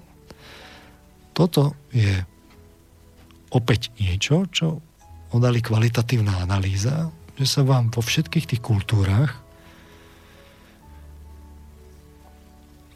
už po celé teda stáročia v kultúrach, ktoré spolu komunikovali málo, mm. vlastne tie, tie hlavné tie hlavné tradície, či už konfucianizmus, laoiz, e, taoizmus, v Indii Mahavíra, buddhizmus, vlastne hinduizmus tam bol ešte predtým. E, v Grécku antika, v židovstve ste mali vlastne proroka Daniela. To sú všetko vlastne impulzy, ktoré prišli súčasne v rôznych kultúrach, takže to není o, o, obkúkané navzájom o, o, o seba naviac. Každé to mm. je v takom špecifickom akoby kultúrnom kontexte, urobiť to takú špecifickú otlačku do tej kultúry. Čiže ono je vôbec, keď si otvoríte, ja neviem, že máte štérik, prierez filozofie mala taká malá, ja neviem, ako sa to malá encyklopédia filozofie, alebo niečo také. Veľmi pekná prierezová monografia o, o filozofii, také, taká, také v, v kocke a tam zistíte, že vlastne sa to volá, že axiálna epocha, že uh-huh. to príde naraz. Už vlastne práve toto je domena Emila Paleša, on to tak áno, áno, áno. zistí tieto paralelizmy, synchronicity. Takže tu máte jedno z nich. A teraz otázka je, že no dobre, ale prečo to teda, prečo zrazu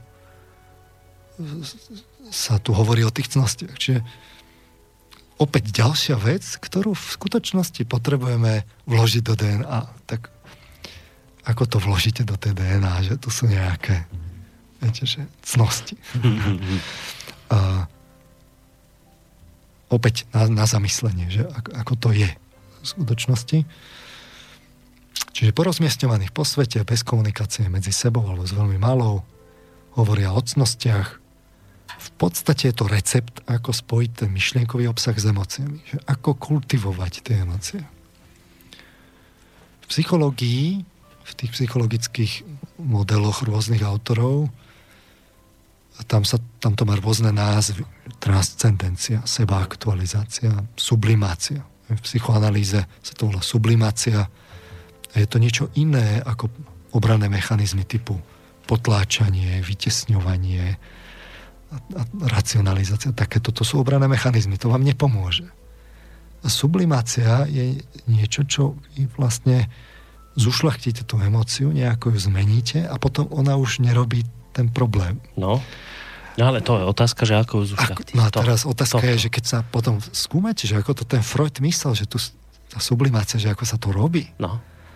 To vy na to nemáte ten presný recept. No a to všetci čakáme od no, vás. Potom potom príde, ja neviem, máte existenciálnu humanistickú psychológiu, ktorá bola podľa mňa práve akoby reakciou na ten behaviorizmus, ten, tú, tú, tú, tú podnetovo reflexnú mhm. schému. Už to tak akoby išlo v tej psychológii, že, že tu prišla časť psychológov a povedala, že tu musíme skúmať tie špecifické ľudské emócie a že človek prirodzene sa snaží o seba aktualizáciu transcendenciu. A opäť, keď to pozeráte, že čo, čo pod tým presne myslí, ako, ako sa to robí, zistíte, že zase vlastne je to také, také dosť vágne. Nie, že by nebolo nič, ale je to také vágnejšie. Po, podobne vlastne tie psychoterapeutické metódy, ako sme si ich popisovali minule, tak veľmi stručne takú ukážku sme si dali. Veď ono to je na tom založené, že, že vy pracujete s tým, s tým klientom, aby ste mu dali tú slobodu, aby sa mu tá emocionalita nejako pomenila. No. Čiže aby sa mu vlastne spojili tie... No, aby tie, tam nemal tie výhybky, ktoré... Aby tam nemal tie, tie, tie skraty, no, také, také nejaké čierne diery, ktoré ho no. vždy stiahnu niekam. No.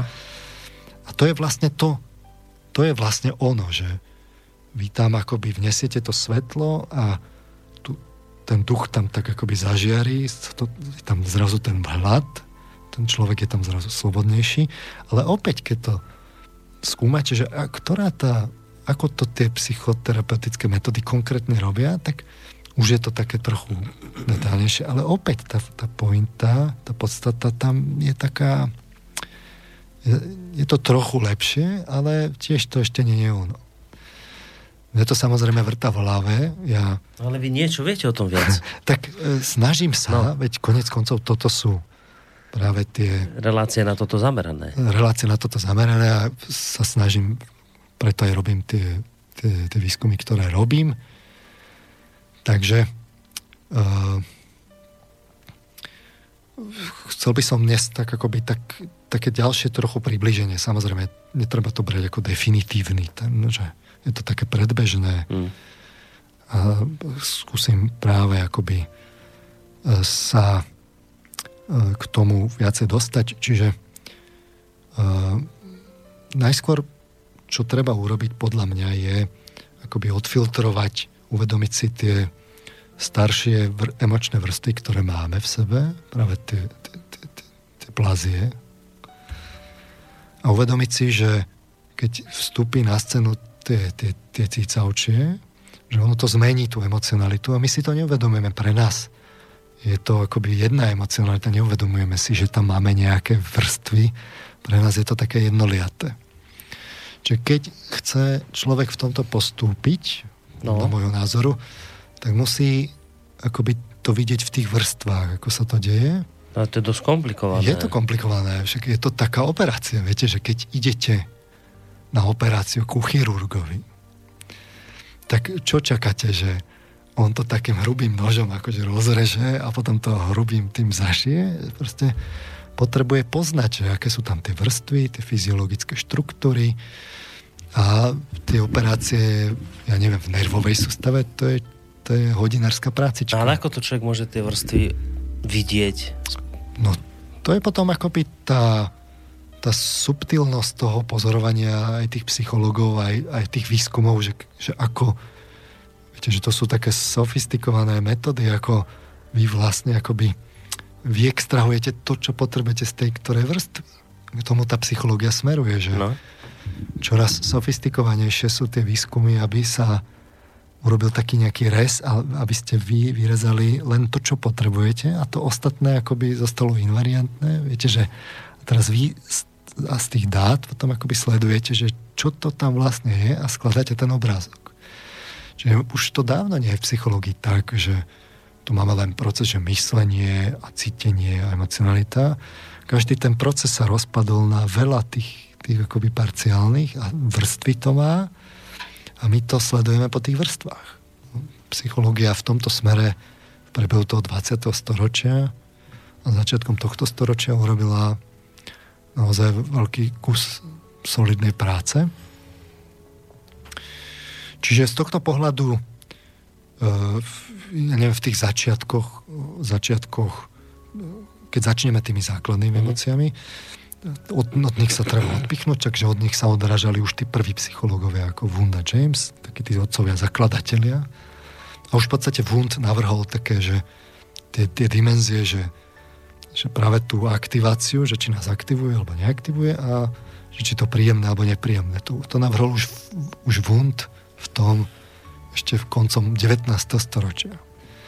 Ale toto, ako sme si tu akoby som sa snažil ukázať aj z tých výskumov, súvisí práve s tými nižšími vrstvami emócií a keď do toho nastúpia tie socializačné a tak tie kognitívne obsahy, tak v skutočnosti to nezačne dávať dobré výsledky, lebo, lebo sa vám v podstate tie základné emócie sa vám zvrtnú, že oni sú všetky viac menej, väčšina z nich je negatívna uh-huh. a viac menej všetky aktivujú. Že len šťastie alebo radosť je taká, že pri, ako príjemná, prekvapenie neutrálne a všetko ostatné je vlastne negatívne a viac menej aktivujúce.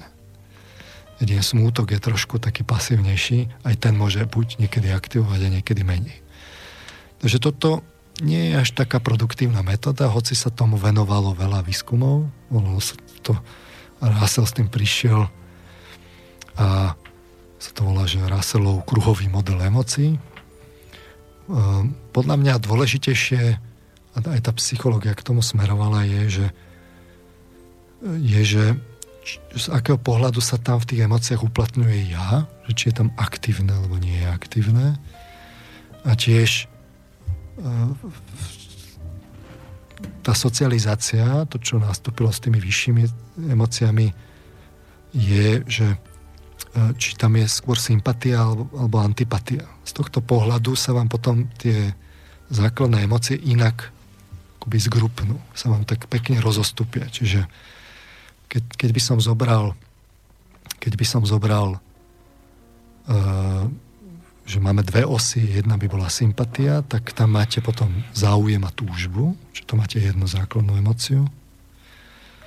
Oproti stojí odpor čo je vlastne znechutenie, to je antipatia. Mm. Čiže to sa vám tak rozostupí. A teraz tá sympatia môže byť buď naplnená alebo nenaplnená. Čiže to, to ja je tam buď realizované aktívne. Ak je tam aktívne realizované, že je naplnená, tak, je to, tak dostávate radosť. A naopak, ak tá sympatia je nenaplnená, niečo, čo chcete, ale nemáte to, vás to pasivizuje, tak dostávate smútok. Mm-hmm. A v, ten, v tom strede, pri tej sympatii je, taká, je ten záujem, ktorý je neutrálny, nie, mož, nie je ani radostný, ani smutný, proste ešte to je len záujem. Mm-hmm. Podľa toho, či bude naplnený alebo nie, podľa toho sa to zvrtne na, na smútok, respektíve radosť.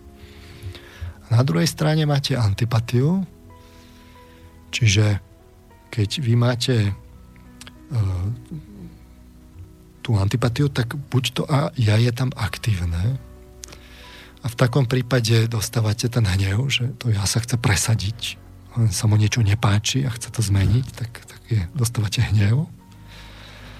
Alebo to ja upadne do také pasivity, je vlastne pasívne, niečo sa mu nepáči a on s tým nevie nič robiť, vlastne také polozhypnotizované.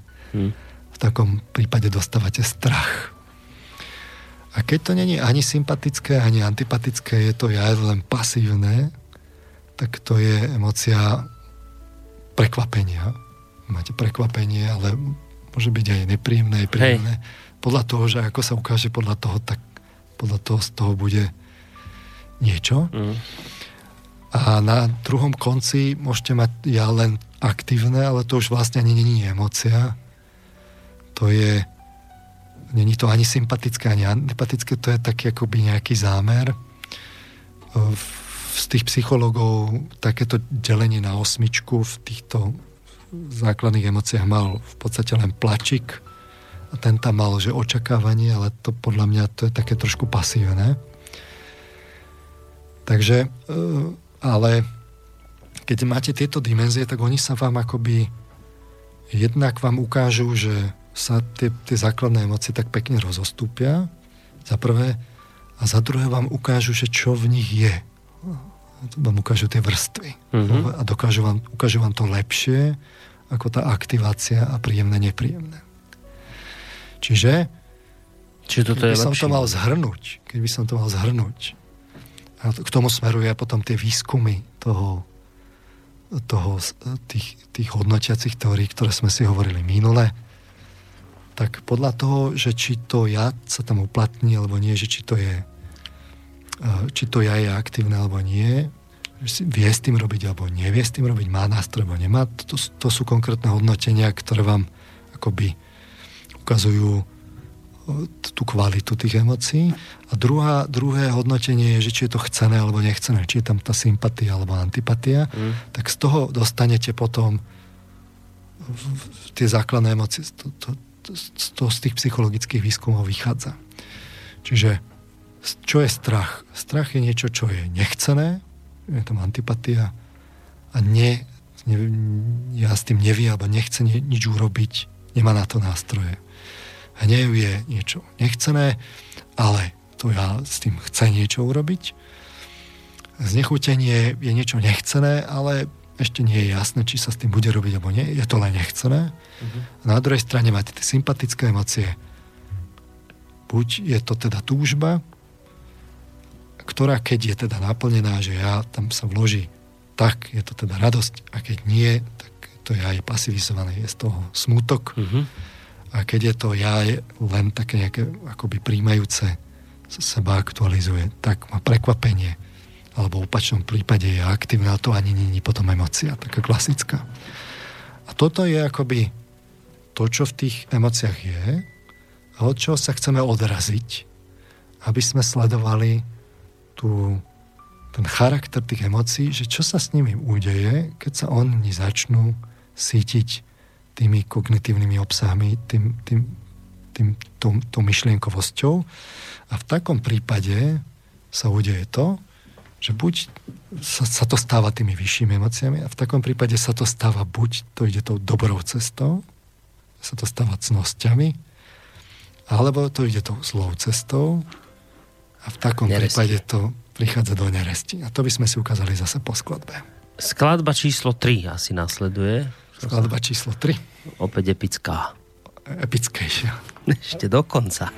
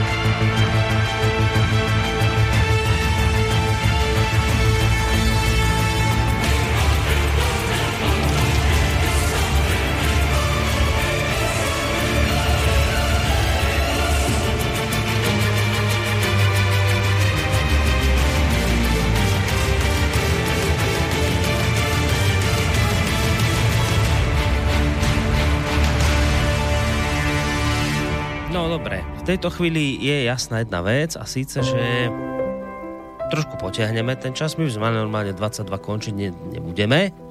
Asi. Ale 4 hodiny to nebude. No, no 4 hodiny to nebudú, ale ešte teraz skončiť nebudeme, takže budeme túto reláciu posúvať. Aj keď s vami človek nikdy nevie polhodinový záver. My Ani nie. Sme to, predebatili. To, da, kedy sa tak udeje niečo, keď tam príde také niečo, že fíha, že veci ešte treba dopovedať. Uh, aj Meky Melik prišiel, neviem, či teraz, či ešte ku koncu si ho, lebo taký trošku dlhší v češtine, že Vypovedzte, či prečítame, či... Tak dajme. Aby som vám zase nenarušil nejak niť myšlienok. Tak dajme som... teraz. Hej, dobre. Tak dobrý večer, pane Koronie a pane Marmane. Český psycholog a filozof umeleckým jménem Pierre Leches e, ve své přednášce rozlišuje extroverty a introverty jak k pohledu psychologického, tak i sociálního jejich kategorizací se ale líší. Například extrovert e, zo sociologického hlediska své názory a vnitřní klid opírá o to, zda si stejný názor myslí okolí, mám pravdu, protože to říká i ten a ten v zátvorke. Naopak introvert se sociologického hlediska je člověk, který vnitřní soulad názoru a reflex reality opírá o sebe, o svůj stav ducha a myslí bez ohledu na to, co myslí ostatní, což ale může být z hlediska spokojenosti, o které hovoříte, v rozporu s vaší teorií. Extrovert je spokojený tehdy, když mu potvrdí okolí, teda lidé, kterých si váží, ale introvert je takzvaně v pohode sám o sobě bez pohledu na to, co mu radí okolí. Říkáte, že hebrejština, to je ďalšia vec, e, má v sobě jazykové předpoklady pro pocit spokojenosti, proč tedy mezi Židy, respektíve stoupenci judaizmu je vysoký podíl lidí z depresí, například díky vnitřním konfliktu s jejich bohem, kdybych spekuloval patrně díky rozporuplnému pocitu z boží vyvolenosti, jak stvárňovali například Franz Kafka, Woody Allen aj jak stvárňovali napríklad Franz Kafka, Woody Allen a iní autoři. Radek napísal. No, ja, ja, to je teda akože nadlhšie. Uh, treba aj rozlišovať extraverziu a t- práve tú prívetivosť. Uh, ona sa to naozaj akoby spolu koreluje. Uh, Teraz akože do týchto, do týchto technických detailov by som nešiel. Čo sa týka tej kultúry uh, ohľadom teda judaizmu, no ja som to hovoril, že keď uh, vy máte tie akoby, a to teraz to platí všeobecne pre náboženstva, že keď budete dávať nejaké vonkajšie predpisy, že čo sa má, čo sa nemá, čo je vlastne podstatou akoby tej, tej morálky, tej, ale vonkajšej, mm-hmm. tak keď to tak akoby budete na to tlačiť, a, tak a ľudia to nebudú akoby internalizovať, že sa tam nedajú aj tie metódy, ako to internalizovať, že to budú len také vonkajšie predpisy, no tak výsledkom bude naozaj frustrácia. Že vy len musíte, musíte, musíte a nakoniec z toho zostane frustrácia, až, až, až to skončí vlastne tým, že človek zostane úplne paralizovaný, že on len musí a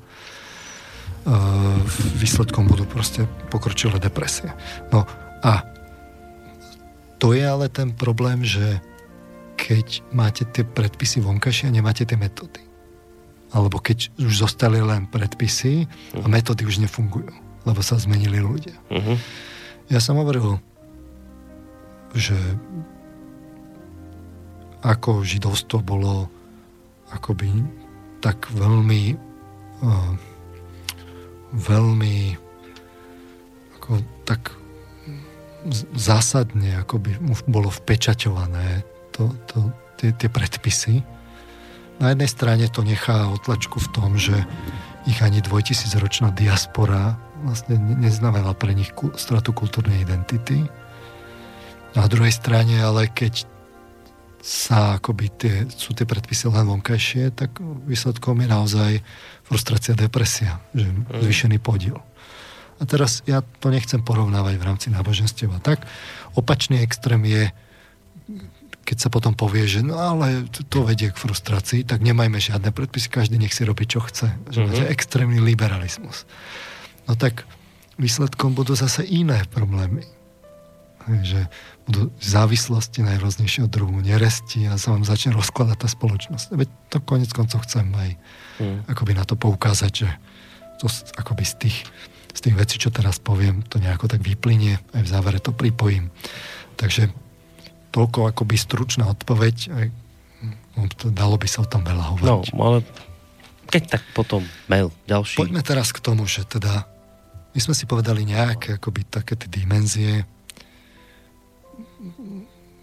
tie, tie som povedal na to, aby som, aby ste mohli akoby tú emóciu držať ako v nejakých mantineloch. Totiž to pri emóciách je zásadný problém, že vám vznikajú tzv. zmiešané emócie. Pri negatívnych emóciách je to pekný úkaz, že niečo, čo vyvoláva vo vás smutok, po istom čase môže vyvolať aj znechutenie, dokonca sa môžete začať báť, že to príde, alebo vás to vo vás vyvoláva hnev, že prečo to máte. Mm-hmm. A sú, akoby sa to začne tak miesiť mm-hmm. podľa toho, aké tie myšlienky k tomu pripojíte. A keď začnete akoby uvažovať o tých emóciách, akoby, že, že, že, že to nedáte pozor, aby ste to držali v nejakých mantineloch, tak sa vám to všetko začne zlievať a potom si už môžete z toho vy akože čokoľvek vyvodiť, že mhm. čokoľvek s čímkoľvek súvisí. Vám vždy poviem takú konštrukciu, že to vlastne bude súvisieť. Mm-hmm. Tam e, akoby pri tých psychologických akoby najskôr pozorovaniach, samozrejme potom to musíte ešte v tých dátach ukázať, vám z toho tam, tam je nesmierne dôležité akoby držať to v tých mantineloch, aby ste videl tú podstatu tej emócie. Takže preto som hovoril akoby tie, tie, tie, tie základné mantinely. A teraz by som chcel prejsť tie jednotlivé základné emócie a ukázať, že akým spôsobom sa z nich akoby metamorfujú tie cnosti, tie vyššie mm. emócie a naopak tie neresti, tiež mm-hmm. vyššie, ale regredované. Takže poďme si to tak ako ukázať. Nech to máme teraz na, na takých konkrétnych príkladoch. Ja som hovoril, že sme teda s, s kolegom Daliborom teda prešli teda ten slovník slovenského jazyka a okrem toho sme ale urobili aj ďalšiu vec v, v, Slove, v jazykovednom ústave Ludovita Štúra na Slovenskej akadémii vied majú tzv. národný korpus, čo sú čo sú, eh, je databáza, že oni keď natrafia na nejaký text slovenský, tak to tam vlastne vložia, takže vzniká obrovská databáza textov, dnešné technológie to už umožňujú a v tých aktuálnych verziách, oni tam vždy, keď pridajú, tak vznikne nová verzia, tak v tých aktuálnych verziách tam sú už miliardy slov, čiže sú to robustné databázy a vy z tých, z tých sentencií tých slov viete povedať, že v akých kontextoch sa to slovo vyskytuje, za prvé. Za mhm. druhé, v jednoduchej forme viete povedať aj frekvenčnú, frekvenčný výskyt, čiže sa dá urobiť frekvenčná analýza. Takže my keď sme vyselektovali tých 600 slov, tak sme sa aj pozreli do toho národného korpusu a pre každé slovičko sme si zistili výskyt. Takže mm-hmm. máte tam slova, ktoré sú veľmi používané aktuálne a máte tam slova, ktoré už sú málo používané. Že, že už to je len pár, pár výskytov v tej ohromnej databáze. Hmm. Že vy aj viete, aj sa to mení v tom, v tom čase, že ten, ten jazyk sa vyvíja. Reagoval hej na to, čo on, sa... On reaguje, čiže mm-hmm. dnes, dnešné niektoré tie slova sa prestávajú používať. Napríklad taký, taký smutný príklad je slovo vrúcnosť. Že, vrúcnosť už to už za, za chvíľu bude otázka, že čo to vlastne je. Hm. Také, také smutné. Pritom e, vrúcne milovať je, ne, je nesmierne dôležité, ako si ukážeme. Tak poďme na to. Čiže po, začneme teda tým, tou sympatiou, tým záujmom alebo túžbou. Čiže niečo chcené, čo zatiaľ ešte nemáme, ale nie je to ani naplnené, ani nenaplnené, len je to chcené. Držíme to v tých mantineloch. Také tie primitívnejšie formy sú, že to Panksepovo hľadanie, čo charakterizoval ako že to charak- pretrvávajúca prieskumná zvedavosť. To je taká tá primitívnejšia forma, ktorú vidno u zvierat. Niečo púta tú pozornosť a priťahuje ju. Hmm. Ale zatiaľ ešte z toho nie je ani radosť, ani smutok. Proste len je to ste priťahovaný. Hmm. Takže potom z tých slov, a teraz začne tá akoby tá klasifikácia, že ako tie slova dáva dohromady, tak jeden ten rez je, že urobíte tie základné emócie. Čiže tam máte potom synonymá viac menej. Synonymický slovník by mal na to reagovať, ale synonymický slovník je ešte stále robené, robený tak, že to robia jazykovedci a teraz oni tam dávajú prevažnú väčšinu tých akoby vzťahov, že toto sú synonymá, ale ešte to nie je tak, ako, ako ja si myslím, že v budúcnosti sa to bude robiť tak, že sa bude robiť tá, tá analýza tých kontextov v týchto veľkých databázach a vyjde to akoby zo stroja. Že, mm. že toto sú nahraditeľné tie a, a, ne, a dokonca s nejakou pravdepodobnosťou a to potom budú analyzovať tie jazykoveci.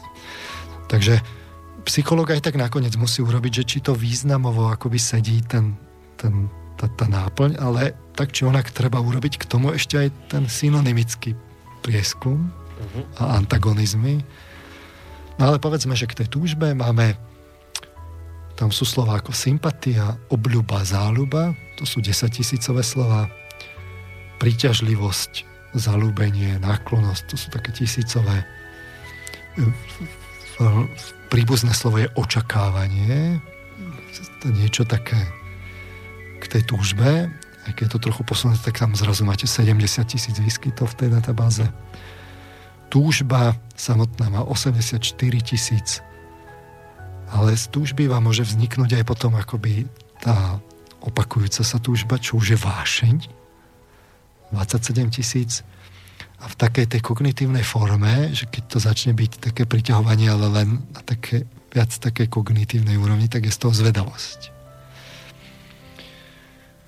Uh, a teraz si predstavme, že toto máme tu akoby slova, ktorými sme tak povedali viac menej na tej základnej forme, na tej základnej úrovni základných emócií. A teraz si predstavme, že ideme z toho akoby, že kam to ide s tým pribúdajúcim kognitívnym sítením. Mm-hmm. Takže máme niečo, čo pútalo našu pozornosť, spustila sa sympatia a teraz tá sympatia vyvolá teda tú emóciu toho záujmu a túžby a tá vyvolá sériu predstav, spomienok a myšlienok, čiže sa začnú zapájať tie vyššie kognitívne systémy. Teraz ten človek o tom začne uvažovať a začne mu z toho z tej pamäte nabiehať a teraz tá predstavivosť sa do toho zapojí. No. A zvlášť ak bola predchádzajúca skúsenosť, tak aj nejaké proste spomienky, mm. to sa mhm. začne kombinovať a keď ho to púta, tak to takto akoby prichádza. On postupne k tomu začne pripájať aj myšlienky, asociácie. A takýmto spôsobom to začne pracovať. A vy keď toto akoby neustojíte, že to je silnejšie ako vy, tak vzniká tá, tá neresť z toho, že už to akoby produkuje myšlienky, ktoré potom spätne vyvolávajú tú túžbu mm-hmm a aj tie predstavy a už to akoby začne žiť svojim životom tým kognitívnym bez, alebo bez tých vonkajších podnetov alebo s málo vonkajšími podnetmi. Že niečo to len pripomenul a už sa spustí mhm. vnútorný proces. Čiže z toho začne vznikať v podstate železná košela. Mm-hmm. Takže tu máme potom slova ako sú závislosť, aj 46 tisíc, pokušenie, si to tak ako a už z toho začne byť niečo, že tá túžba, chúťka, pokušenie 16 tisíc chúťka, 3 tisíc výskyt, alebo vám z toho vznikne závisť. Závisť je niečo, čo vy chcete a nemáte a vás to magizuje a teraz a už to beží vnútorným procesom. Teraz otázka je tá cnosť, že ako, ako ktorá cnosť, ak, ak, čo, čo, čo sa metamorfuje akoby z tej túžby, ako to ide ďalej, že čo u toho človeka z toho vznikne. Mm-hmm. No tak keď tam, keď tam akoby nebude ten egoizmus, to je charakteristické pre tie, tie, tie cnosti, že to nie je tam tá, to egoistické, tak vám z toho vznikne, jednak postupne začne vznikať akože aj úcta, to je 60 tisícový, tisícové slovo, ale v konečnom dôsledku vám z túžby vznikne čo? Vznikne vám láska. To je taká vyššia emocia. To má hneď výskyt, že 350 tisíc výskyt. Ja to teraz nerozumiem. Nerozumiete? Mm-mm. Ako sa odlišuje? Ne, nerozumiem, že t- t- s tou túžbou som rozumel. To bolo teda niečo také, čo bolo na začiatku neutrálne, ale keď sa do toho vmiešali tie veci, o ktoré ste hovorili, tak už to dostalo zlý nádej. A teraz, ale ako mi z toho vznikla láska? Úplne, že čo? Že tak tá, tá, však tá túžba je zlá, nie? Keď je či dobrá, či aká. No a teraz prichádza tá otázka, že a to, že láska je túžba po tom druhom, to je, myslím, celkom jasné. No. Hej, že No tak vás to púta, že nemôžete prestať mysleť na toho človeka. A teraz to nie je o tom, že samozrejme potom už keď sa s ním stretnete a je z toho vzťah, tak už je z toho aj nejaká radosť a už prichádzajú tie myšlienky. A teraz si predstavte tú rodiacu sa lásku. Ešte ani není potvrdená. Dokonca môže byť platonická. No. A teraz tá túžba sa vám v istom momente premení na tú lásku. A teraz ale, čo je dôležité, si treba povedať, že no ale láska, to je presne to, čo som hovoril, že láska je širokospektrálny pojem, ktorý tak spolahlivo za, zastrie, že čo, čo v nej je, že všetci hovoria o láske, má to 350 tisíc mm-hmm. frekvenčný výskyt, ale čo sa pod ňou myslí? A to, toto je dôležité. Lebo niekto pod tou láskou myslí práve tú nerestnú lásku, uh-huh. tú vyslovene závislosť, že som závislý na niekom. Uh-huh. A niekto pod tým myslí vyslovene, že, že to robím pre toho druhého. A kam vám tá túžba vlastne ide? Kde má namierené tá túžba? Keď to je namierené k tomu, že vy chcete niečo pre seba, uh-huh. čiže sa začnú do toho zapájať tie akoby nižšie systémy, tak z toho tak začne vznikať neresť. Mm-hmm. Pokiaľ tam vy chcete niečo, akoby je, smeruje to k tej pre, úcte, pre toho druhého, pre toho druhého mm-hmm. a, a už tam dodávate akoby tie a teraz tam príde tá kultúra, že čo sa vleje do tej lásky, lebo môžete mať kultúru, ktorá bude mať slovo láska, ale bude to znamenať, že to je sex, rozumiete? Že mm-hmm. sex.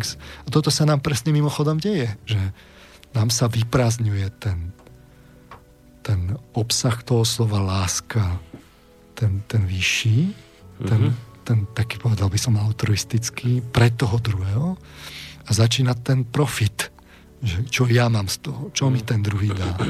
A ja mám takéto potreby a to egoistické, takže sa nám tá láska mení v tomto smere a my to, stále je toto isté slovo, ale medzičasom má už iný obsah. Mm-hmm. Konotácie, denotácie. Vlastne jednoducho, že s čím sa to vyskytuje, aký to má význam, to sa všetko mení. Jazyk je živý, živý mm-hmm. systém. A to, toto, toto je dôležité, že keď akoby vy, vy by ste chceli tie aj tie slova jednoznačne zobrať, no tak keď niekto pod láskou myslí tú sexualitu, tak láska je neresť. No áno. No. Alebo láska môže byť niečo vyššie. A láska je pekné slovo, ktoré vám ide od tých základných emócií, kde to môže byť dokonca až potom v konečnom dôsledku o sexualite. Keď je to naplnené, tak už vlastne prichádza ten, ten to sítenie, že to bude niečo príjemné, tak už, už vlastne ako by sa to začne sítiť. Alebo láska je, a to si treba akoby zobrať ten príklad, že máte sexuálnu lásku a platonickú lásku. Platonická je ktorá? Tá, ktorá nemá ten fyzický kontakt. Aký je medzi nimi rozdiel? No, zásadný. No, zásadný. no, Ale je to jedno a to isté slovo, mm-hmm. láska. No. Hej? A jeden rozpráva o tej láske, Hej. a druhý rozpráva Hej. o tej láske a oni si myslia, že rozprávajú o tej, o tej istej. A ako sa z tej túžby stane tá láska? No, no to, tak tým, čo ste povedali, tým, eh, že to začnete robiť akože pre druhého, nie, nie teda pre seba, nie? Však to? No, veď toto, že keď tam začne siahať ten egoizmus do toho, no, no. tak to začína byť vlastne tým nerestným. Neresťou, uh-huh.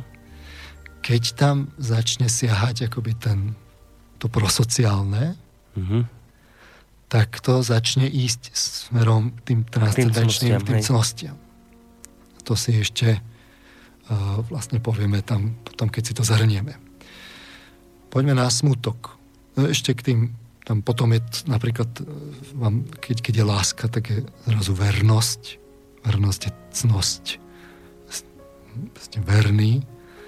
Keď nie ste verní, tak to znamená, že tá láska nebola dostatočná. Že... Mm. No.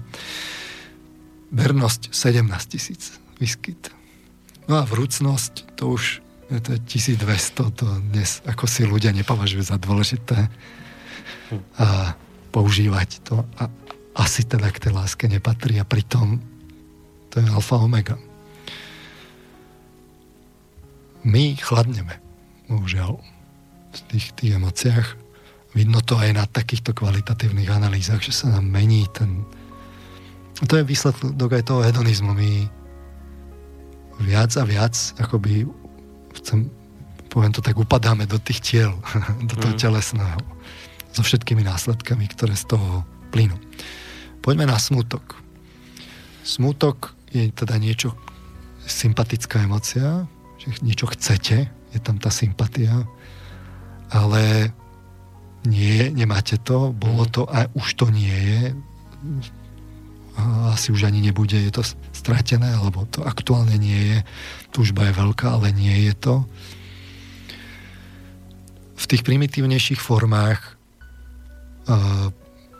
to pán sa hovoril tých zvierat, že to je to hľadanie sociálneho kontaktu, kde prichádza často vokalizácia. Bolo to, že panika,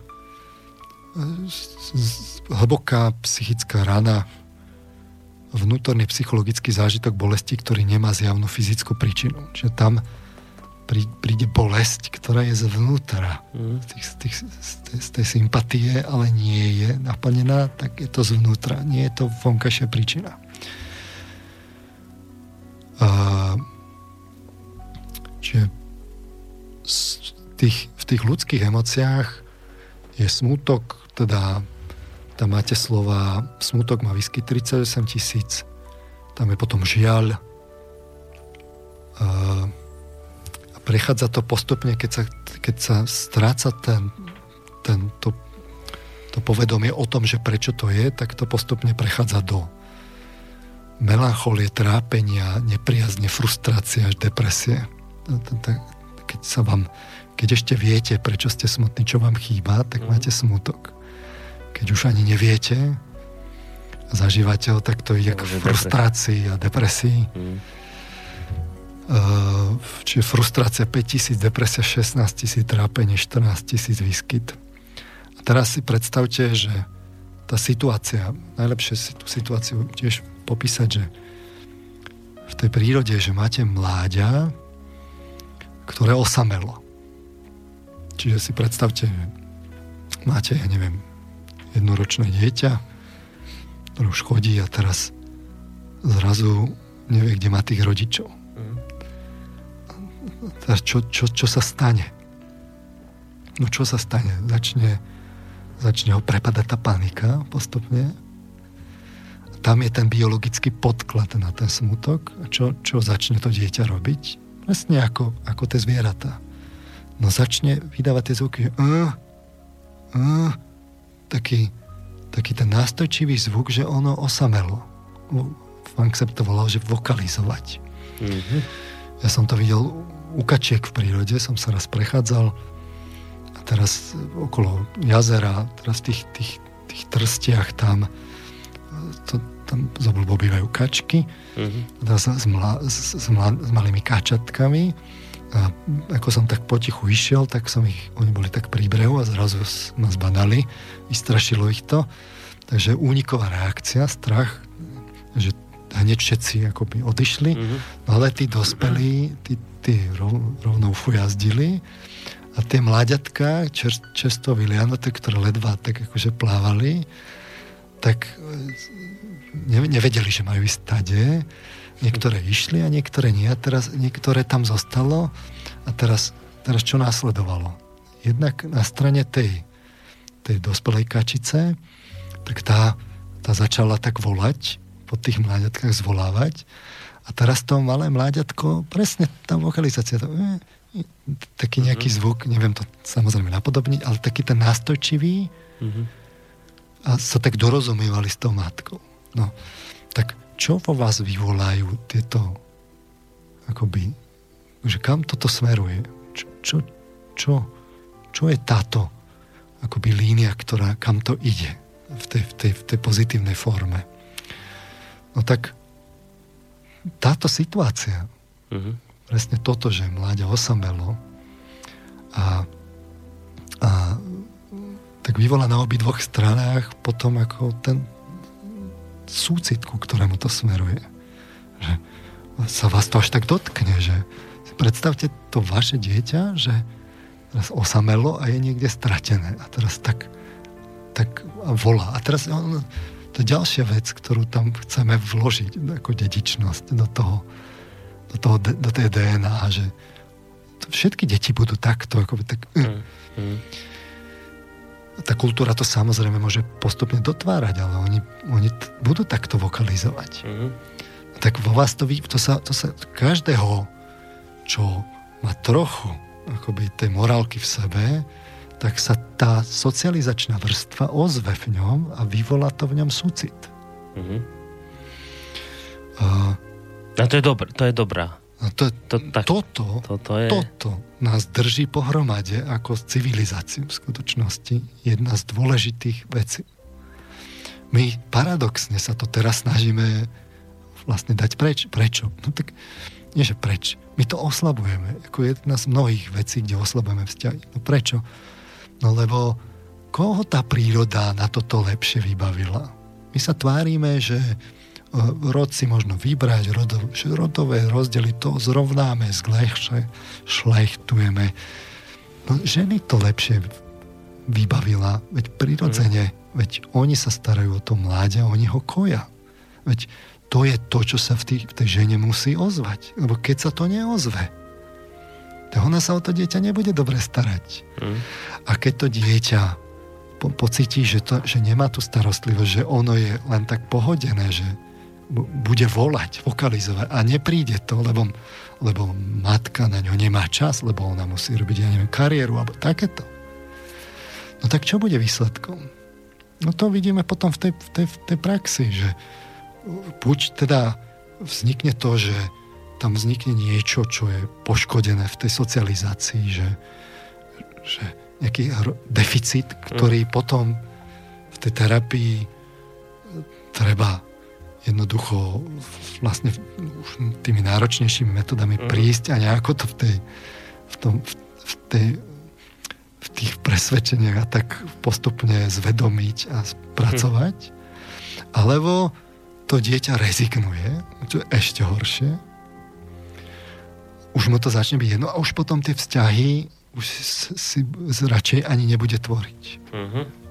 Môj iný príklad je, že že robíte si tie vzťahy a teraz n krát počas školy zmeníte, vy, vy sa presťahujete, dieťa zmení školu a noví súrodenci, alebo máme pracovnú mobilitu a tak ďalej. Som mm-hmm. to mhm. už hovoril v tých reláciách.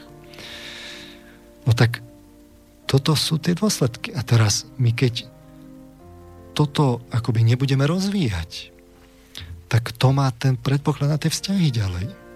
Z toho sú tie vzťahy tá príroda to takto ošetrila, že to dieťa, keď zavolá, tak v tej matke, ale aj v tom cítiacom morálnom človeku, mm. to vyvolá ten súcit. A keď nie, tak sme stratení. Už nám je potom všetko jedno. Keď ani len to mláďa keď zavolá, to nebudeme cítiť, lebo my máme iné povinnosti, lebo my si musíme užívať a tak ďalej, tak potom sa niečo sa dá tá kultúra, to sa dá potlačiť do toho, tá kultúra to môže samozrejme buď akcentovať, alebo to môže potlačať. Veď to je tá kultúra. A my teraz vo veľkom toto si meníme, povieme, to sú rodové stereotypy. Ale veď rodové stereotypy hádam sú niektoré aj dobré. Či akože všetky rozdiely medzi mužmi a ženami sú automaticky zlé? No samozrejme, že nie. Takže tu máte potom akoby tú tecnosti, že to ide smerom k súcitu, spolúčasť 7 tisíc, spolupatričnosť 6 tisíc, ale aj sústrasť. Ďalej 4600, čiže 6400, ľútosť, polutovanie, takéto tá socializácia k ľudnosti, prívetivosti, alebo máte, že, že pieta, také pekné slovo. Pieta. No, no. 3000. Že, čo, no čo je pieta? To, to je smutok. Taký, ale to má obsah, tá pieta. Viete, že to nie je tak, že viete, že zomrel no tak zomrel, no tak život beží ďalej. Mm. Tak to trvá kult, kult, skultúrniť tie emócie. To nepríde len tak, aký dáte k tomu obsah. Tak čo sa stalo?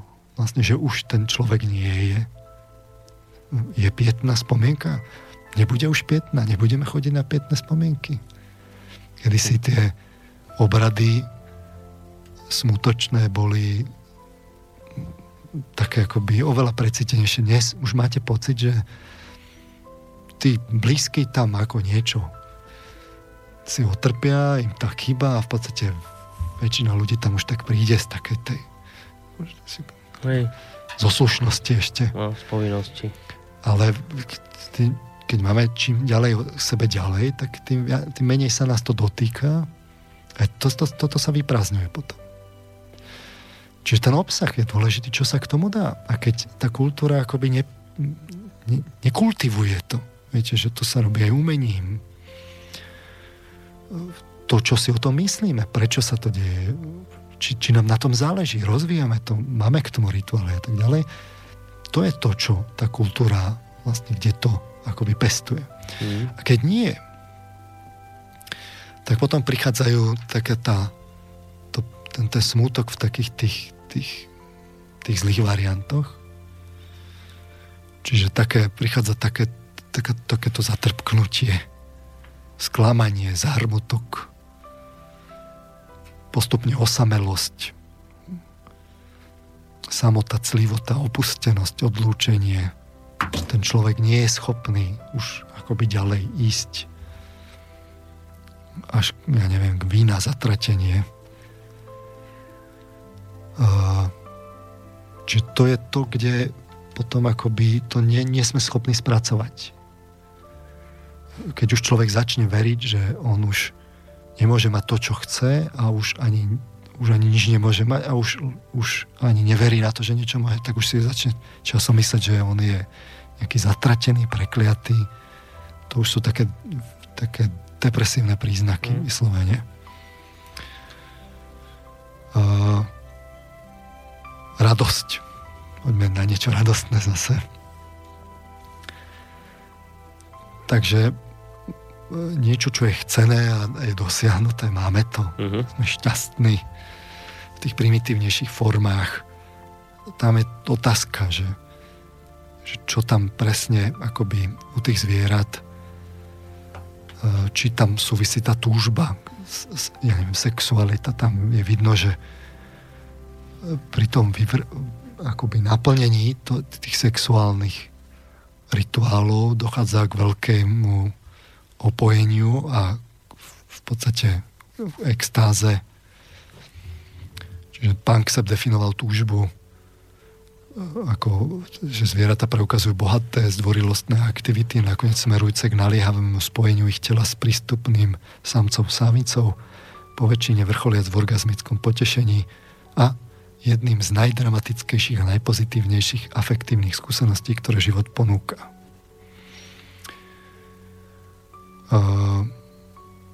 Tiež je otázka, že či to je taká tá primitívnejšia forma možno, beriem to s rezervou, nemám to akoby v tomto smere ešte také uzavreté.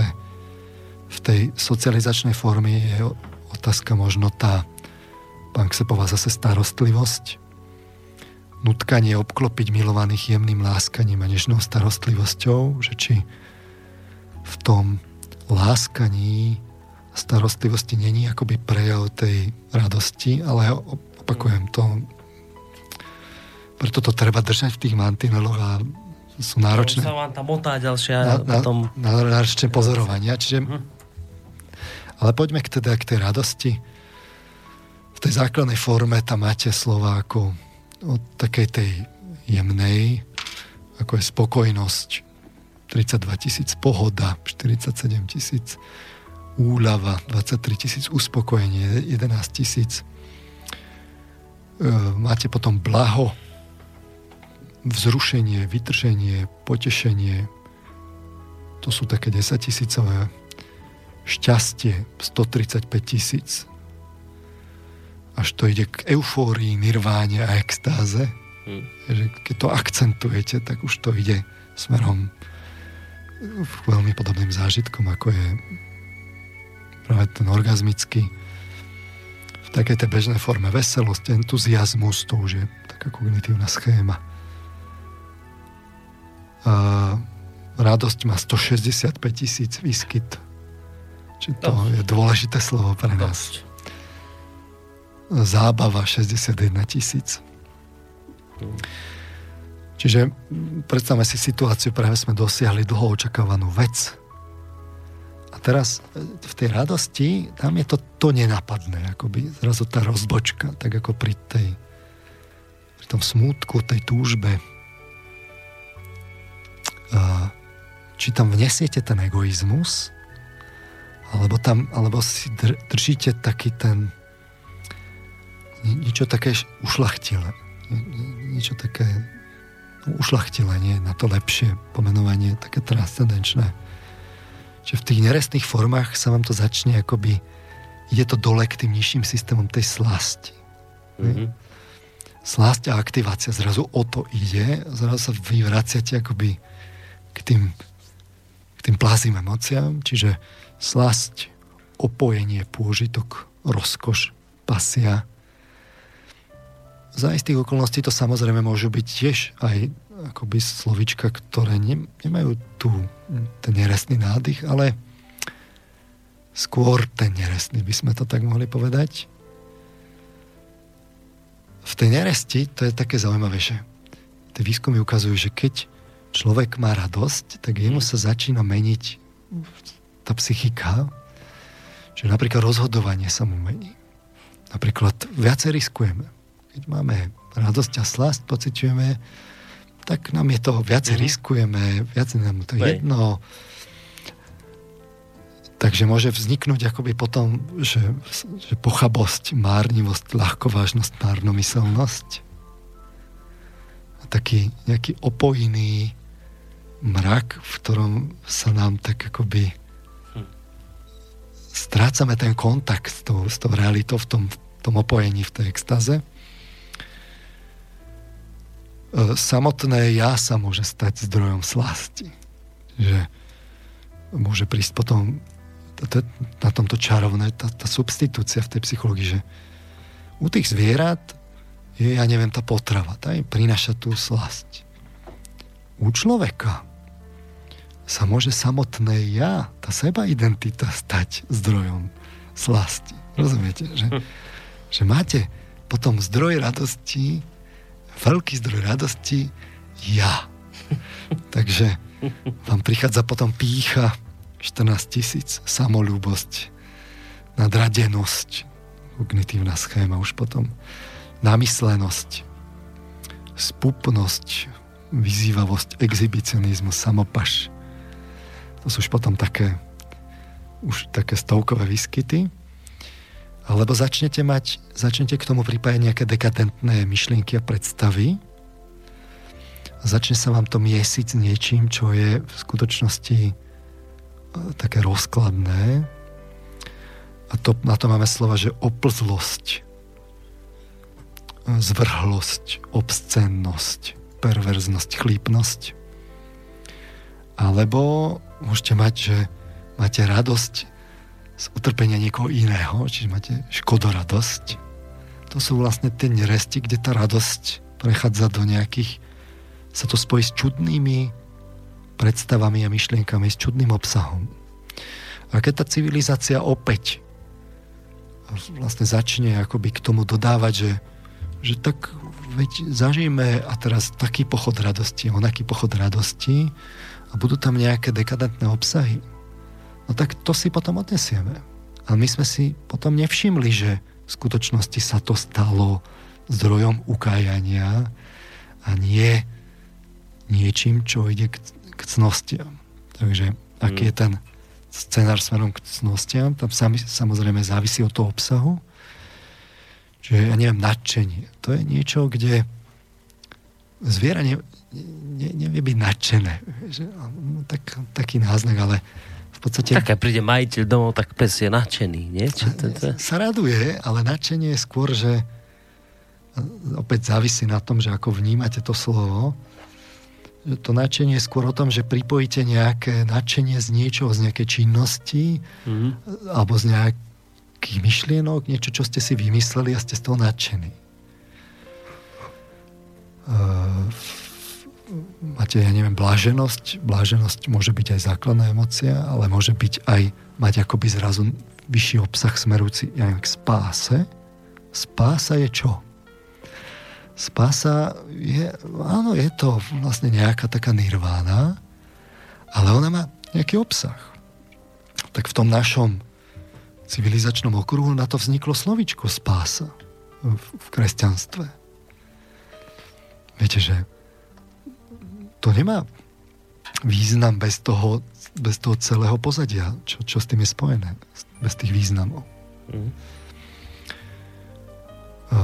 A keď už máte akoby tú radosť, tak z toho postupne môže vznikať, že vy, keď máte prebytky, tak môžete rozdávať. Čiže vzniká z toho štedrosť až milosrdenstvo. Štedrosť je 3000 milosrdenstvo 20 tisíc, ale aj zľutovanie, zhovievavosť, milosť, zmilovanie, to sú také synonymické. Milosť, je ešte rozdiel, či dávate alebo dostávate. 47 tisíc až nejakému prijatiu a akceptácii. To nejako tak spolu súvisí a opäť to treba brať tak voľnejšie. Ale v podstate treba akoby držať tú tú radosť v tom, že je to niečo, čo vy chcete, pridávate k tomu obsah a je to sympatické, nepustíte to z tých mantinelov. No a ešte by som pripojil aj antipatické. Takže hnev je niečo, čo je nechcené a to ja, to ide aktívne zmeniť. Mm-hmm. Nesúhlasí s tým. V tých primitívnejších formách je to panksepová zúrivosť, spôsobuje, že zvieratá poháňajú svoje tela smerom k problémovým predmetom a hryzú škriabu a bijú sa svojimi končatinami. Že to je taká tá, ten základný vzorec správania, ktorý ide veľmi nízko. Mm-hmm. V evolúcii vidno. Slova hnev má samotný výskyt 33 tisíc, zúrivosť je taká akcentovaná 6 tisíc v takých tých jemnejších formách, nepokoj 24 tisíc, podráždenie, napätie, rozrušenie, ale to môže byť aj zase aj so strachom, čiže tam to nie je také celkom priamočiare. No práve, že veľa razy by som, keď to takto hovoríte, aj niečomu úplne inému no. to priprirať, niekedy aj k smútku niektoré veci, že... No, treba byť, ako, treba to mať na zreteli, že mm-hmm. tie slova môžu označovať rôzne afektívne mm. kategórie, preto to aj upozorňujem ten hnev potom môže, a teraz prichádza to, to, to e, ešte tam máte, keď sa to stáva črtou, že impulzívnosť. E, v tých, v tých, v tých akoby nerestných formách ste v zajatí toho, toho hnevu, že máte, že sadizmus, mrzutosť, sprchkosť, namrzenosť. Predstavte si tú situáciu, že niekto zaútočil na na vaše de- deti alebo na vaše dielo, alebo niekto vás len znevažuje. Mm. To teraz hnev. Tak keď sa k tomu začne, a tu pri tomto hneve sa ľahko predstavujú tie, tie nerestné veci, zlosť, rozhorčenie, aj keď môže byť hnev aj spravodlivý. No. A to, tomu sa dostaneme ale taká, že bezohľadnosť, surovosť, cynizmus, sarkazmus, prísnosť, zlomyselnosť, zákernosť, e, agresia, agresivita, svár, protest, tvrdohlavosť, fanatizmus, netrpezlivosť. E, pri hneve je dosť veľa takých tých synonym alebo blízkych slov, ale majú zase znížený výskyt. E, máme relatívne bohatejšiu tú slovnú zásobu na to, ale tie slova samé o sebe trochu menej používame. A protest je taký 50 tisícový, to už je taký kognitívny. Samotný hnev som povedal 33 tisíc. Nič proti láske.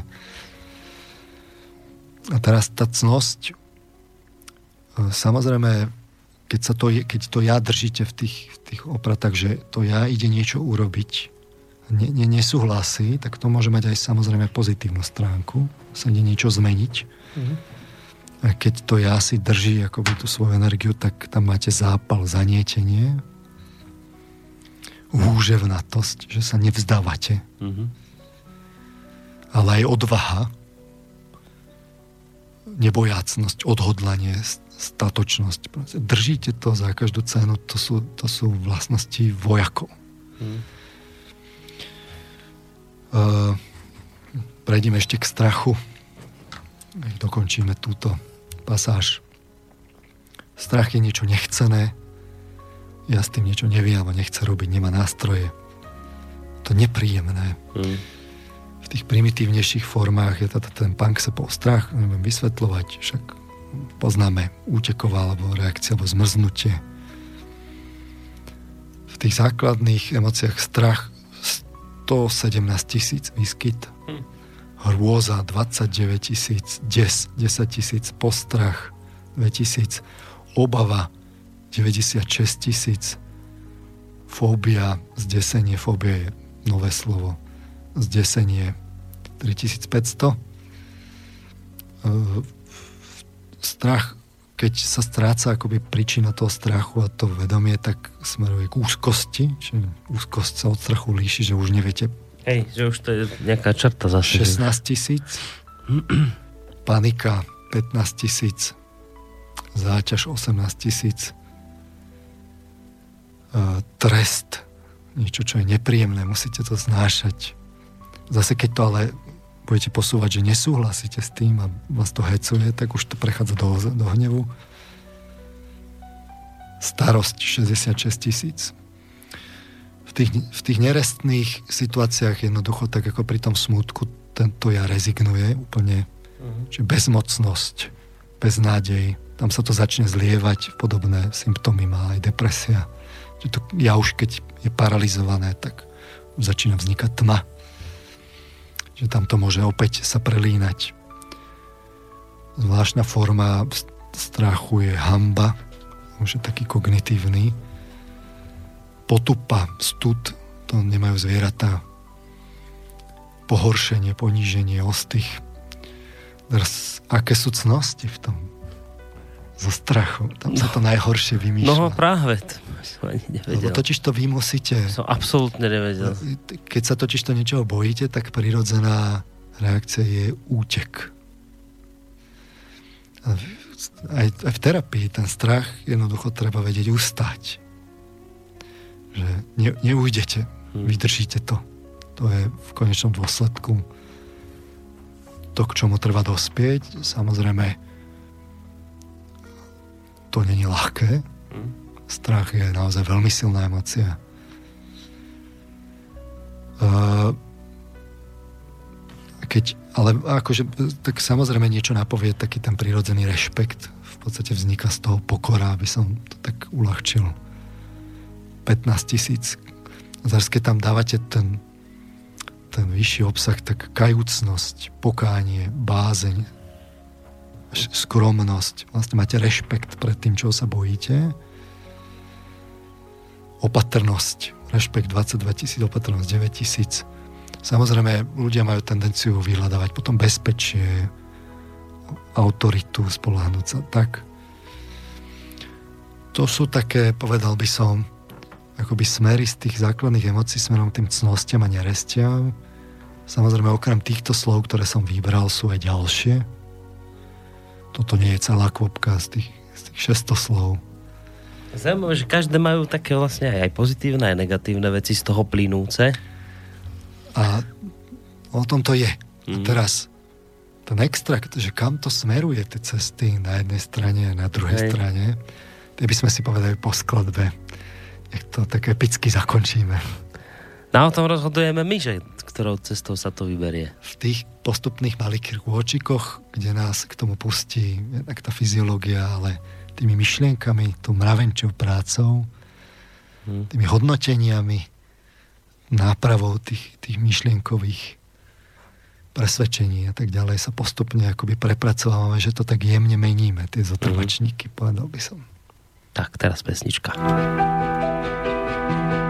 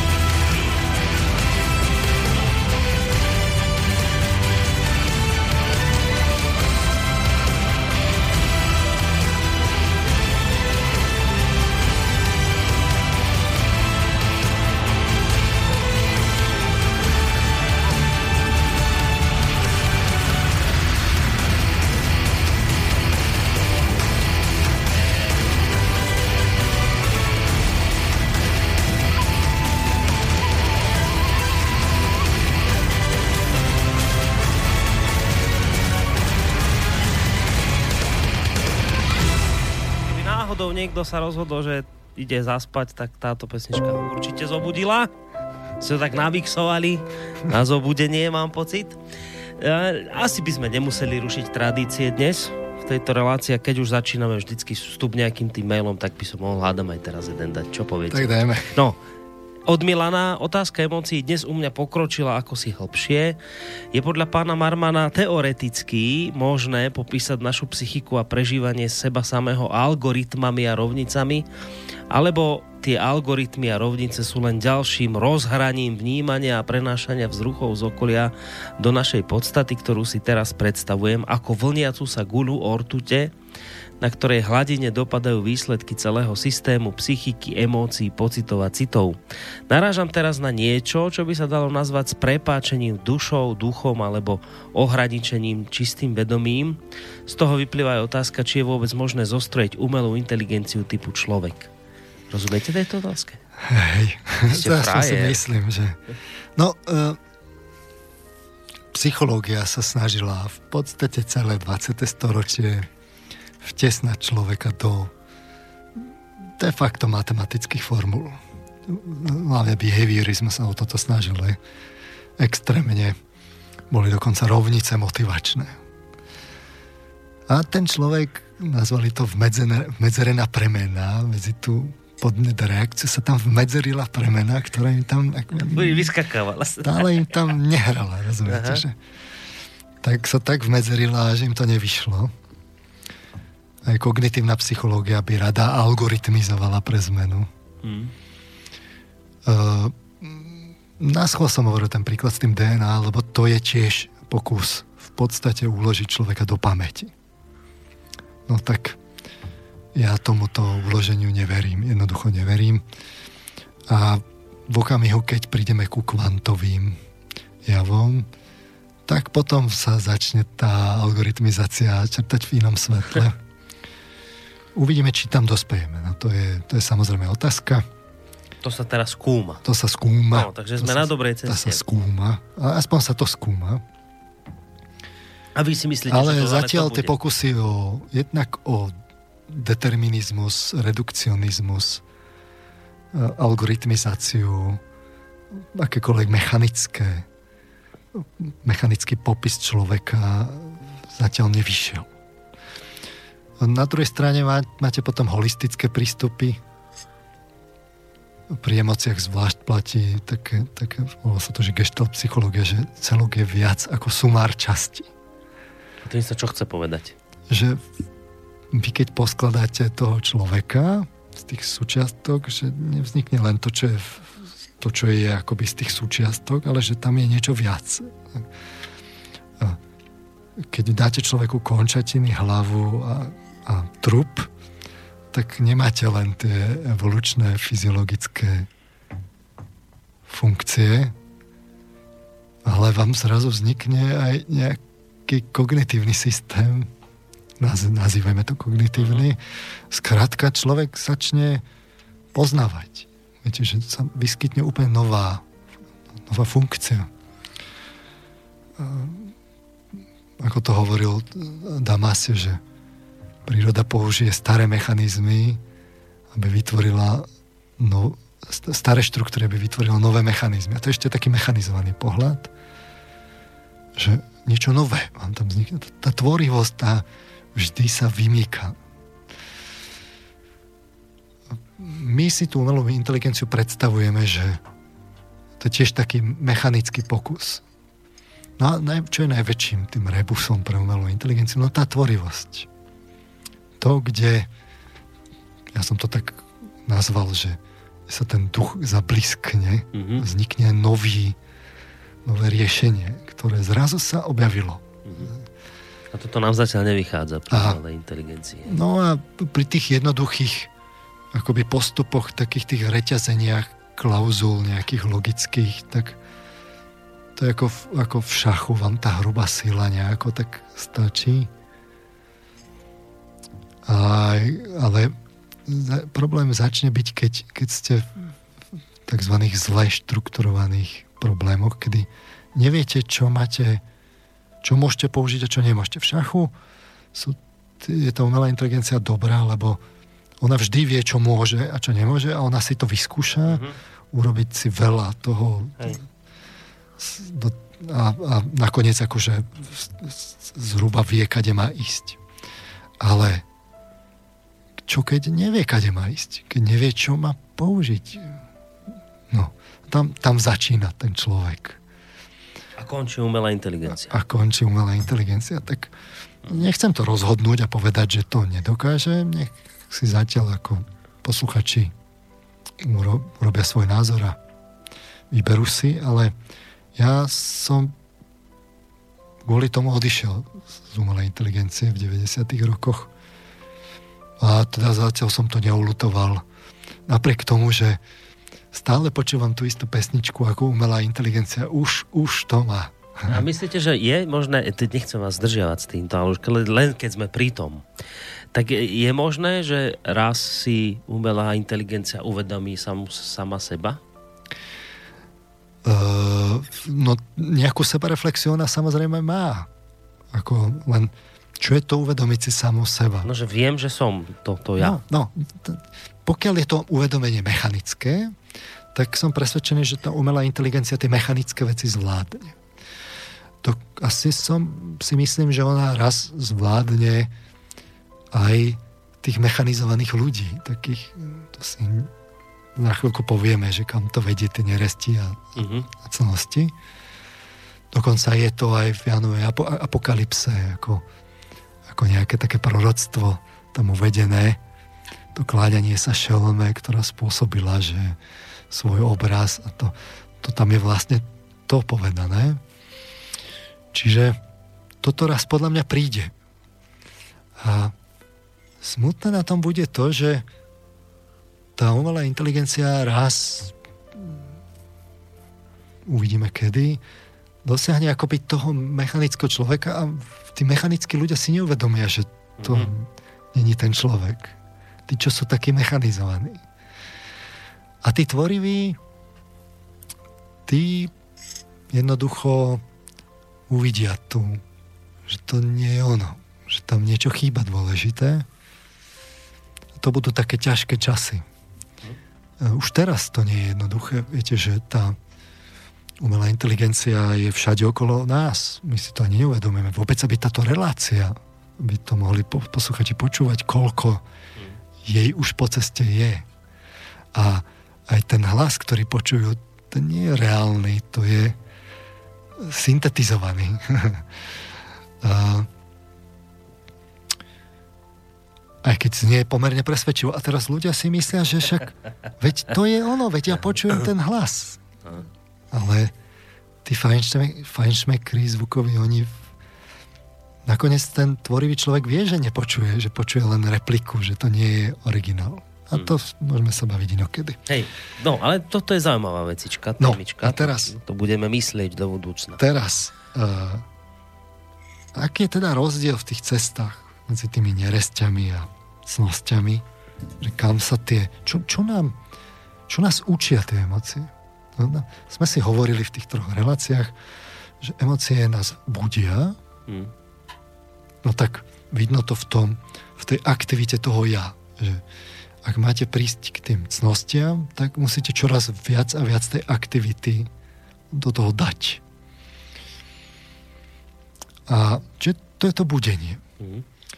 A sme si hovorili, že, že, že nás tak rozpohybovávajú. No opäť, keď to, to, to je tá dynamizácia tej psychiky, to robí emocionalita. To je tá šťava, ktorú, ktorú, to, to, ktorá je v tom živote, ktorá keby tam nebola, tak si povieme, že sme robotizovaní, že sme roboti a nemá zmysel žiť. To je robotizované, tam je len účel, a hotovo. Alebo by to bol čistý taký voluntarizmus bezmyselný. To sú dve také, akoby dva také extrémy, kde keď tie emócie strátite po ceste, že kam sa dá dostať. takže tie emócie nás rozpohybovávajú a to je taký dar, ako, ako s láskou, viete, že sa zamilujete, tam to zamilová, tá zamilová, to je ešte také dosť biologické, ale to je tak, tak akože momentum to nám tá príroda tak dá, že, že no, vidíš, aké by to mohlo byť. Teraz, a tam je tá sympatia vidieť, že tá láska spôsobí tie rúžové okuliare a teraz vy zrazu vidíte toho človeka tak idealisticky, aký by mohol byť. To, čo ste predtým nevideli. A naproti stojí tá antipatia, kde vám potom, keď to akoby ne, ďalej ne, akoby nerozvíjate vy už, že ten, ten moment nevyužijete, tak príde to vytriezvenie. Toto je dneska čoraz častejšie, že sa povie, a to nefunguje chémia. Hej. Vidíte tu, ako sa to posúva, že, že to je vlastne chémia. Láska je chémia, rozumiete? A potom príde to, že zrazu uvidíte tie, namiesto rúžových budete mať tie čierne okuliare a tam príde tá antipatia, to znechutenie, ten odpor, keď to ne, nevyužijete, mm. lebo musí prísť ten spätný náraz. Vytriezvenie v takom tom variante bude to, to, tom, tom akoby jemnom, ale môže to byť také dramatické. Tú antipatiu, ten odpor som nie, nerozoberal, tu nechávam na posluchačov, podobne ako prekvapenie. Ten stred, tu os som vlastne nepovedal. Ale na druhej strane to chcem teraz povedať, že čo nás teda učia tie emócie? No tak sme si hovorili, že môžeme istou aktivitou, kde to ja je aktívne, smerom k cnostiam alebo k nerestiam. A teraz ako sa to odlišuje? A tak ja s obľubou rozprávam ten príbeh o tom Heraklovi, som už v týchto reláciách hovoril aj predtým, ako teraz tam k ním, ku nemu prídu, tá cnosť a neresť a ponúknú mu teda tú jeho životnú dráhu. Čo mali tí Gréci?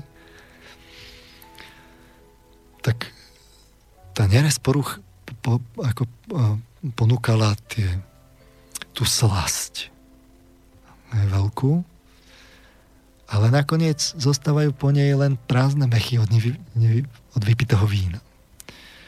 A naopak cnosť, čo ponúkla? No prácu, že vy sa musíte snažiť byť aktívni, ale potom mohol byť ten Herakles na tej nebeskej klembe. Večnosť ponúkajú. A toto je to, že prázdnota kde je vlastne nič nezostane, vlastne premrhaný vlastne život nakoniec, alebo tá nebeská klenba, niečo, čo je väčšie, čo ste vy ste to vytesali na nástenku svojho života a na konci života na to môžete byť hrdí, lebo ste to urobili zmysluplne a kvôli princípu. Nie kvôli tomu, že to bolo ľahké, ale kvôli tomu, že čo? že tam bola tá myšlienková náplň. Že tam bol ten obsah. V neresti nie je ten obsah. Tam je, tam je tá čistá vlastne emocia, ktorá je taká na niečo, čo je pomíňajúce, z čoho nakoniec nič nezostane. Viete, že na konci života si poviete, že ah, to som závidel, to bola závisť. Hej? No, no, č, čo to bude? Na konci, čo budete mať zo závisti. Alebo z ľubovoľných z tých nerestí, čo som povedal. Z oslasti. Poviete, že mám zážitok. Ale tá, tá, tá, tá pamäť, tie zážitky, keď oni nemajú zmysel, dlhodobá pamäť, to musí mať k tomu ja byť pripojené prostredníctvom nejakých nejakého zmyslu, nejakého obsahu. To je to, čo si to ja buduje, tú identitu, že kto som, čo som. A keď tam není ten obsah, tak to vybledne a z toho nič nezostane. To je tá neresť, že buď vám dáva, dáva vám nejaký pokrivený obsah, z ktorého nakoniec nič nezostane. Zostane prázdnota. Je to presne tak, ako hovoril ten Frankl, psychiatr švajčiarsky, že e, keď máte niečo, čo malo zmysel, tak ste to vytesali na nástenku a už vám to nikto nezoberie, lebo to je, lebo to, tak to malo byť, tak to je. A keď to je len, že, že sa to stratilo, máte pocit premrhania. Ne, nezostalo vám to a s tým vám odíde tá emocia a to je to, čo vlastne smeruje v tej duši akoby k tomu rozplynutiu, kde mm. tá duša potom cíti čo? Franko to nazýval existenciálna tá, tá neuróza noogéna, že tam v tej existenciálnej úzkosti, že sa bo, či prečo má človek existenciálnu úzkosť? V tom koncentračnom tábore si to mal ten Frankl od, odžiť existenciálnu úzkosť, nie? že každú chvíľu môže byť koniec. Tak čo sa nakoniec počítalo? Len to, čo malo zmysel. Ostatné sa nepočítalo. Takže existenciálna úzkosť je podľa Frankla ukážkou toho, že nemáme zmysel. Že zle prepájame tie emócie s tými, s tými kogníciami. Prázdnota alebo plnosť života. Vnú, ďalšia, ďalšia vec je, že uh, ak, ako je to s vnútornými konfliktami. No závisť, chlípnosť, agresivita, beznádej, oni sa vedia spojiť len v jednom jedinom prípade.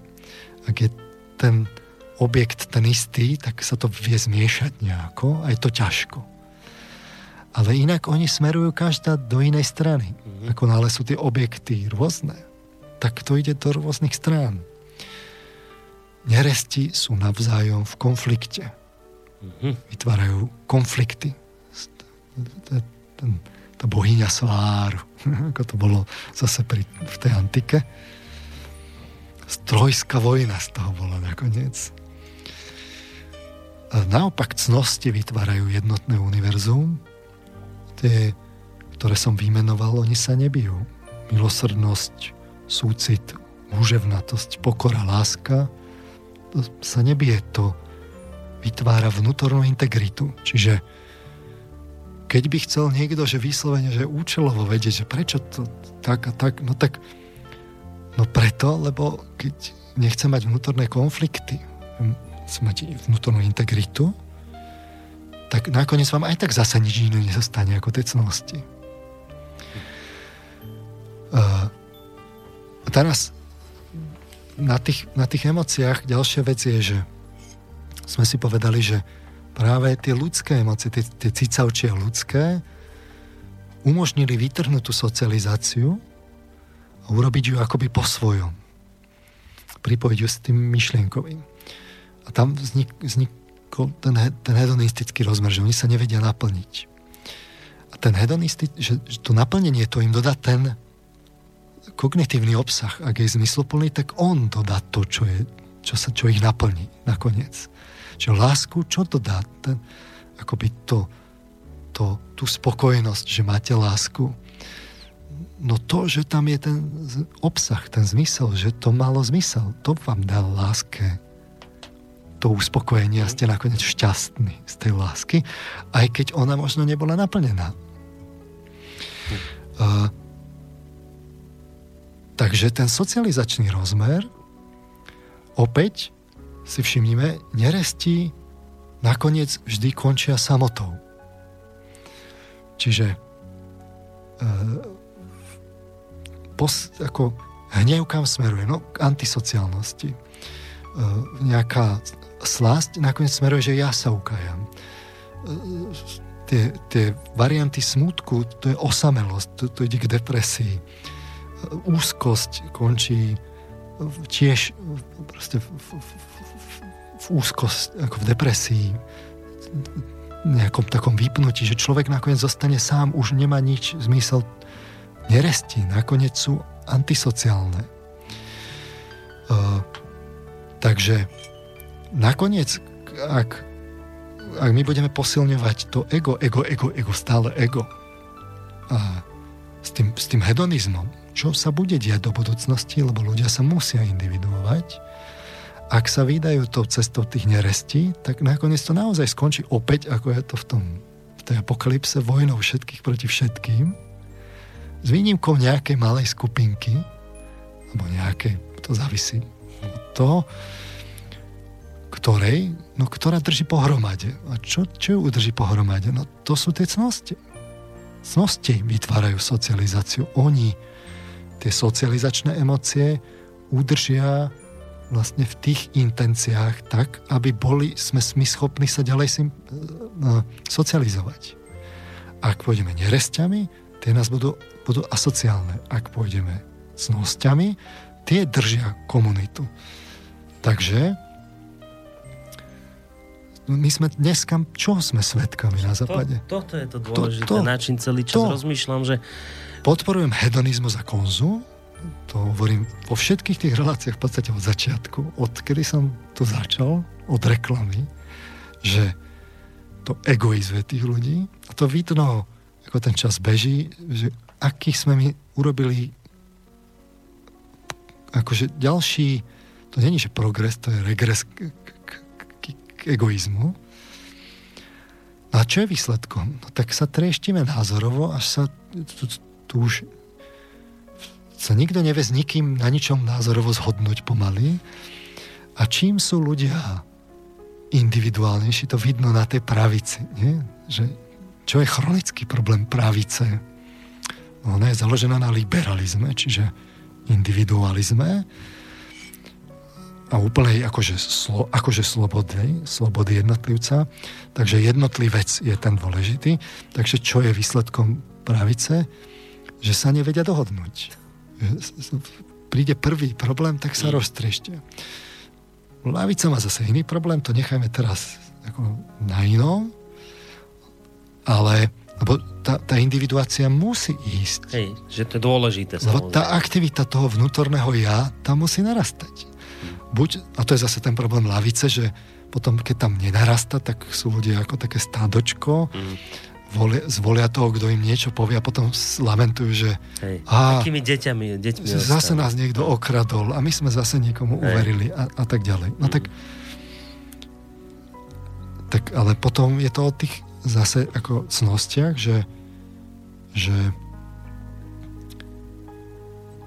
keď ich nemáme, tak nie je nič, čo by ľudí spájalo. Lebo neresti to neurobia. A také povrchné apely, že a my potrebujeme demokraciu a nám ide o hodnoty a také tie frázy, ktoré sú jak, jak príručky. Neautentický človek, nech sa na mňa nikto nehnevá, je ukážka Andrej Kiska. Proste to, toho počúvate a tomu neveríte, to je no. jak z brožúry. Tak tieto apely nám nepomôžu. To, a, a s jeho morálnym profilom teraz, čo sa ukazuje, tak ani mu to nakoniec aj, aj tak nikto neuverí už, čo má svoj vlastný názor, tak, tak toto nespojí tých ľudí. Proste nebude to marketing. Marketing je neautentický. To, to musí byť nejaká lepšia filozofia za tým. A toto je problém dnešnej doby, že my jednostranne posilňujeme konzum, egoizmus, potom sa trieštime, už sa nikto nevie s nikým dohodnúť, no tak prídu národy, ktoré ešte sa budú vedieť aj keď starou formou a tie budú vyrábať problémy. Lebo my už sa tu úplne rozpadáme. A teraz všetci lamentujú, a prečo sa mi rozpadáme? Vždy nejaká vonkajšia príčina, ale my sa rozpadáme morálne. To je náš problém. A keď s tým chceme niečo urobiť, tak čo je tá filozofia, čo tých ľudí nadchne príkladom niečo hĺbšie, čo tam je. Povrchné marketingové heslá z minulého storočia, nech sa nám na nikto nehnevá. To, čo vlastne vidíme v takom tom, že a demokracia, tak to je z minulého storočia. Tá, ten apel tej doby je, nájsť a dať tú filozofiu, ten obsah, ktorý tie morálne emócie udrží, kde to tí ľudia budú cítiť vo vnútri a ukáže im aj tie cesty, ako sa tam dostať. Na oko sa zdá, že neresti nám dávajú slobodu.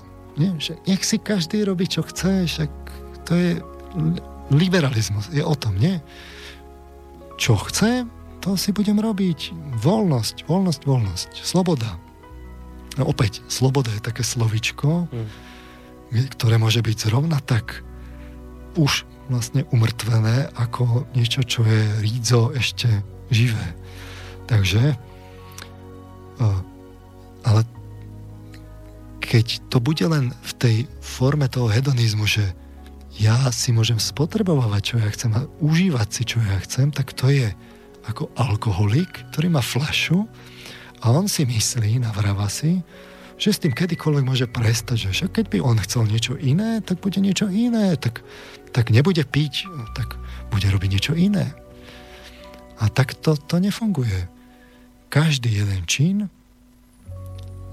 to má následky. Tam vznikajú tie zvyky, to, čo si tam spojím, tam vytvárajú, z toho vznikajú postoje, črty a tak ďalej.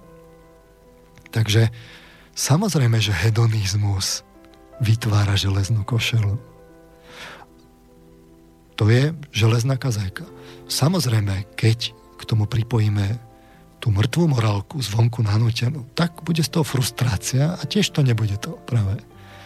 Ale treba nájsť tú, tú, živé, tú živú morálku, tú, ktorú nebude človek robiť kvôli niekomu, ale zvnútra. A, a čo k tomu potrebuje? No to, tomu potrebuje poznanie sám seba. Že ako to tam funguje vo vnútri. A,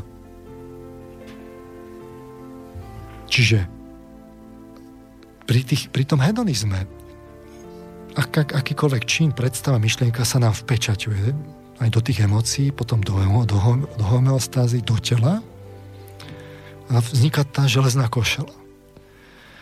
A teraz môže z toho vzniknúť železná košela ako v prípade tej, tých, tých nerestí, ktoré si môžeme navrávať, že to my nie, akože nemusíme, ale v skutočnosti stačí vypnúť dneska internet ľuďom a, a, a elektriku a, a, a každý sa môže presvedčiť hneď a zaraz, že či má železnú košelu alebo nie na sebe. Hm, hm. Vypnem mladým ľuďom mobily, e, vypnem im internet, nebudú mať elektriku a som zvedavý, čo budú robiť. A samozrejme, je dôležité, to je, pokiaľ je to len médium, tak aj cez ten internet a tak môžete akoby rozvíjať nejak, do nejakej úrovne vzťahy. Nemyslíme si, že plnohodnotne. Ce, cez mail, cez chat, dokonca ani obyčajným telefonovaním, to není plnohodnotná forma komunikácie. Tam sa mnohé z tej neverbálnej komunikácie stratilo tá príroda jednoducho nepustí. Väčšina tej komunikácie sa deje neverbálne. Čiže aj tento hlas, ktorý počujete, on nie je reálny. Tam sa niečo stratilo dôležité. A, a je to železná košela. A teraz, ale ako je to s, s cnostiami? No, tu je to dôležité. Cnosti ako jediné nenaliehajú. Človek práve ich môže až príliš ľahko neurobiť. Pri cnostiach nie je otázka, ako ich neurobiť. Pri cnostiach je otázka, ako ich urobiť. Hmm.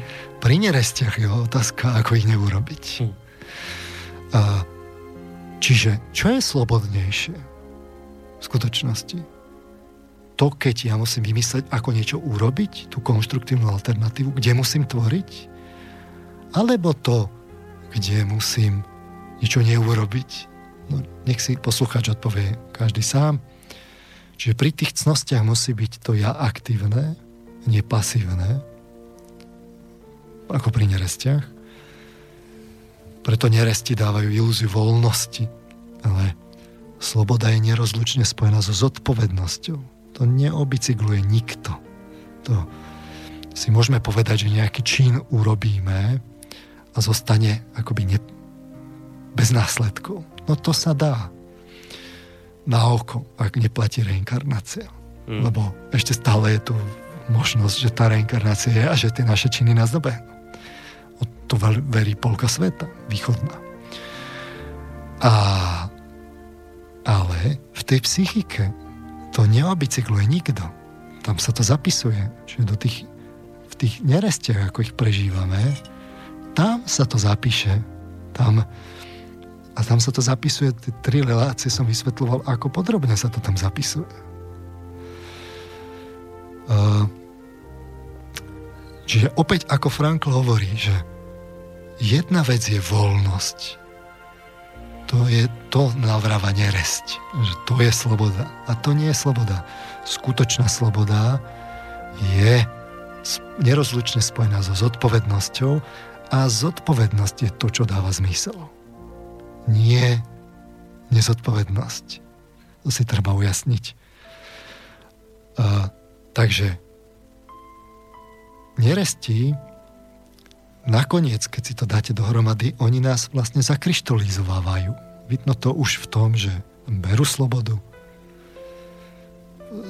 od, odputávajú nás z asociálnosti, to je vidno, že, regredujeme pri nich. Vytvárajú vnútorné konflikty, tie pnutia a smerujú do prázdnoty. To je niečo, kde sme zaživa pochovávaní v tých svojich telách.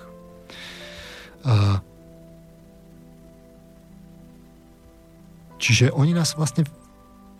To je taká, tak, taký hrob, v ktorom sme my. Hej? Tu, tu sa dostávame, keď už sme pri tých Vianociach, ale to je vlastná tá pointa toho kresťanstva, že, že z toho hrobu musíme výjsť. A, takže tie neresti to neurobi, lebo tam tvrdneme v tej, v tej telesnosti, tam sa prestávame vyvíjať si, si stačí ukázať, že máte, ja neviem, závislosť, tak ju máte, ja neviem, nejakého človeka, ktorý je drogovo závislý, alkoholika, alebo máte takého, že vysloveného žiarlivca, tak nakoniec mu celý ten jeho myšlienkový svet zožerie doslova do písmena tá neresť.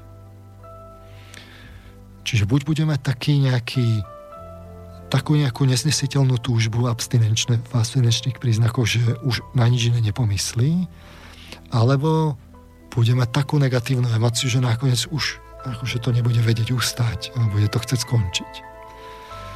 Čiže to, keď budete ad absurdum to, to exponovať, sa nevyvíjate. Vy nakoniec tam v tom tele vlastne skončíte a nakoniec bez toho zmyslu, bez toho, čo ste vytesali na tú nástenku. Takže vám ten život preteče cez tie ruky. Máte pocit prázdnoty na konci života, ako to hovorí Erikson. A teraz kam smerujú tie cnosti? To je to mysteríne na to, lebo všetky tie cnosti, ako som ich, ja som ich len po nejakú úroveň akoby doviedol, v tých, to som len tak akože každú tú základnú emociu som tak trochu akoby rozvinul do tých, do tých cností. A si to všimnite, nakoniec, nakoniec každá z tých cností ústi do čoho? No, do obete. E, milosrdnosť, súcit, úževnatosť, pokora, láska, to všetko môžete vlastne nakoniec v čom skončíte? V tej obeti. A teraz, ale pozor, to, to sa môže javiť, že som skončil, že tam už keď je obeď, tak sa musím obetovať. Už nikto nebude, že tá individualista skončila. Nie, nie. Tým rozdaním nevzniká nič. nič vzniká tým tou neresťou. tam, tam skončíte v ničote. A práve tým rozdaním, veď to dáva ten zmysel nakoniec, že si povie, tak som to urobil pre tie deti. A tuto som niekomu pomohol s týmto som mal dobré vzťahy. To som urobil niečo, čo má zmysel, čo tu zostane po mne. Pre, pre koho? Že to tu zostane, že len tak vytvorí? Nie. Zase tam bude niekto, že to niekomu prinese celý koncept generativity napríklad. Takzvanej, že ja chcem, aby niečo to po mne zostalo.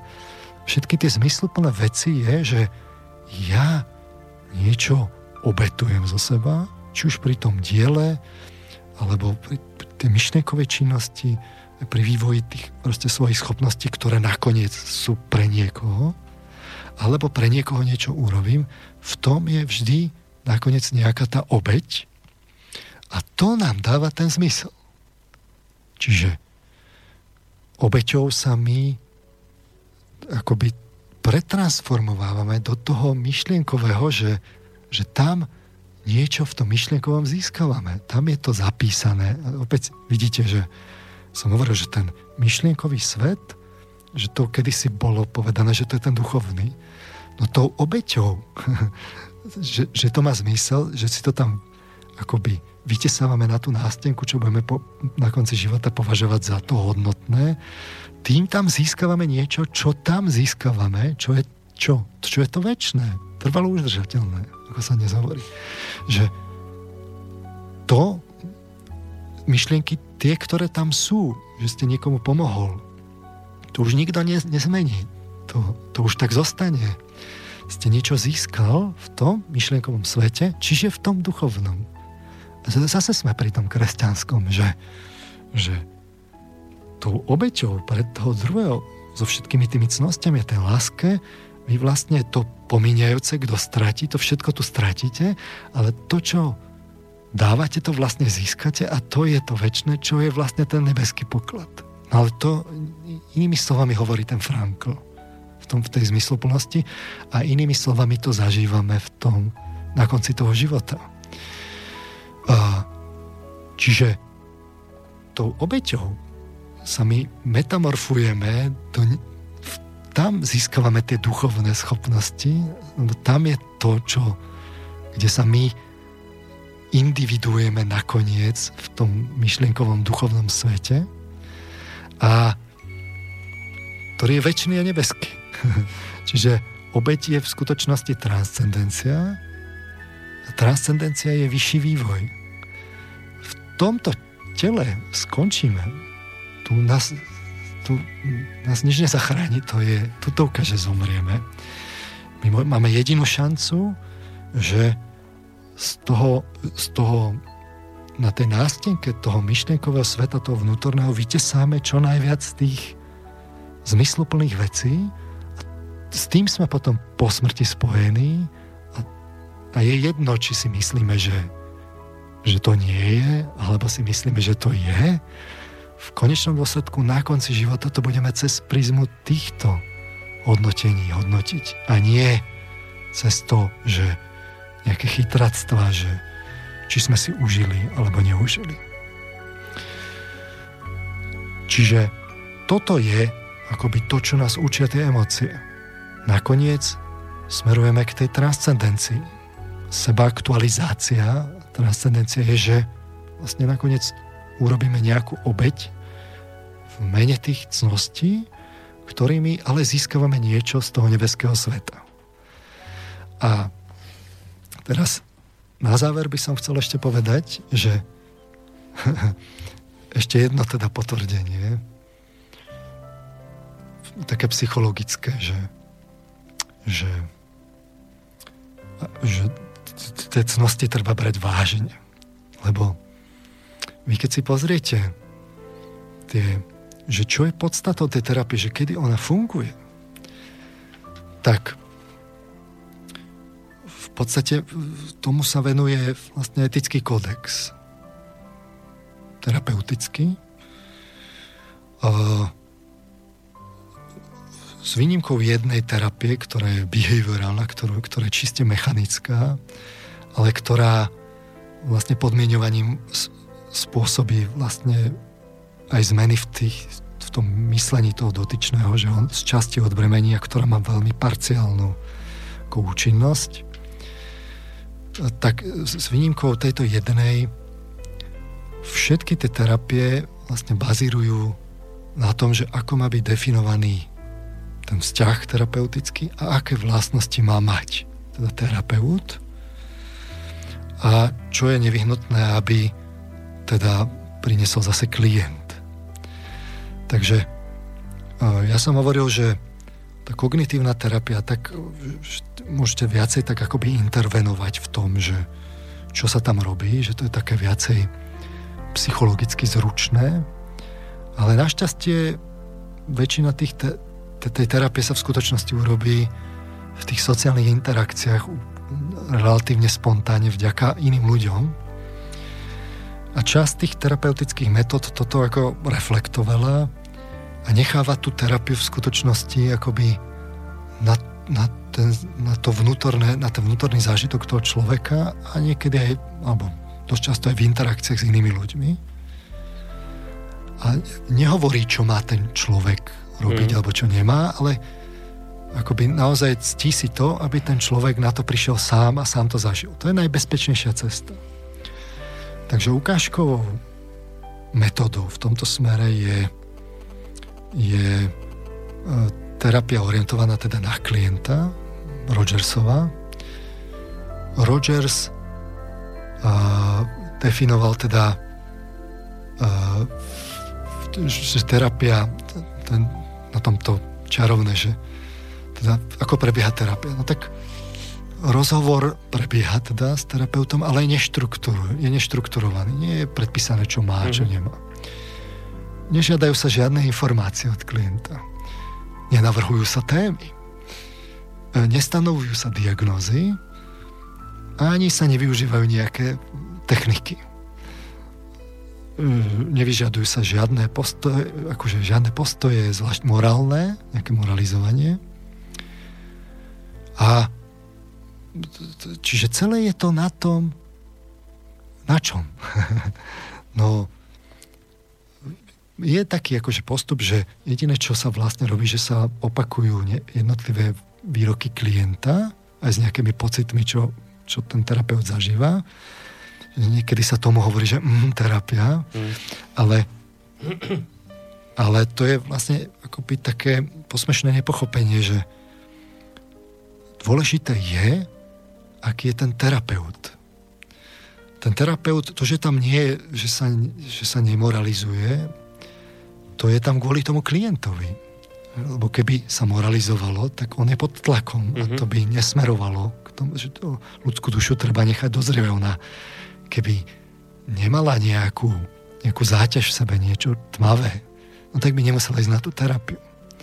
Čiže tam je niečo a aby sa to spracovalo, tak sa vyžaduje istý čas. A vy keď akoby začnete s tou moralizáciou, tak snažíte sa urýchliť a dostanete toho klienta pod tlak. Mm-hmm. Ešte sa viacej blokne. A tam, tam môže nastať to riziko bloknutia a tak ďalej. Mm-hmm. To teraz nemusíme rozoberať. A čo je teda dôležité? Dôležité je, aký, aký, ako tam prichádza ten terapeut, aký je. To je na tom dôležité. A to Rogers teda hovorí, že, že aký by mal byť. Takže jedna vec je, že má kongruenciu, takzvanú. To znamená, že nepopiera nič, čo patrí k jeho osobe, takže jeho sebaobraz, prostredníctvom ktorého pristupuje k ostatným zodpovedá skutočnosti. Že pravdivý. Čo najviac pravdivý. Poznajte pravdu, tá vás oslobodí potom je tam nevyhnutná bezpodmienečná náklonnosť. Čiže keby on mal v sebe nejakú ilúziu, tak on to, tá ilúzia mu zastiera v, tom, v tej pomoci tomu klientovi. To, do akej miery má ilúzie, to také mu to bude zastierať. Čiže pre terapeuta je nevyhnutné, aby bol čo najviac pravdivý, čo najviac kongruentný. Proste mal taký ten obraz pravdivý. A potom ale je tu ten vzťah s tým klientom alebo pacientom, tam sa vyžaduje bezpodmienečná náklonnosť. Čiže akceptuje, ctí a váži si klienta, a dokonca ho miluje, nech už sa jedná o čokoľvek, teda o kohokoľvek. To citujem z tej Šlegelovej knižky, čo som aj minule citoval. Čiže, čo je toto? No, to, to, to máte ako z príručky e, kresťanstva. Ne? Akceptuje, ctí váži, dokonca ho miluje. Nech už to je ktokoľvek. A potom má empatiu, čo najviac sa vžiť, snažiť sa chápať význam, ktorý klient e, pripisuje svojej skúsenosti. Čiže vy opustíte sami seba, tam je tá transcendencia, žijete sa do toho klienta, k tomu musíte mať ale sympatický vzťah, a to vytvorí, potom, a keď ste pravdiví, tak to vytvorí tú akoby pomoc, v ktorej on je ako v takom, doslova do písmena, v takom anielskom náručí. A tomu umožní získať ten pocit bezpečnosti, to povedať si aj to, čo, by, čo, čo si ne, nechce, mm. bojí sa povedať, čo nevládze. Hej. Rôzne dôvody má. Ale toto, toto terapeutické, no toto je ten aniel. No a na tom je založená tá terapia. Akýkoľvek terapeutický vzťah. Keď toto nie je, tak to nie je. To nepo, nepomôže. A pozor, vidíte tu niekde nejakú, že tu musí mať múdrosť alebo niečo, sofistikovanosť, e, musí byť akože erudovaný a neviem čo, to tam tiež nie je. Toto môže robiť aj malé dieťa. A toto robili kedysi kňazi.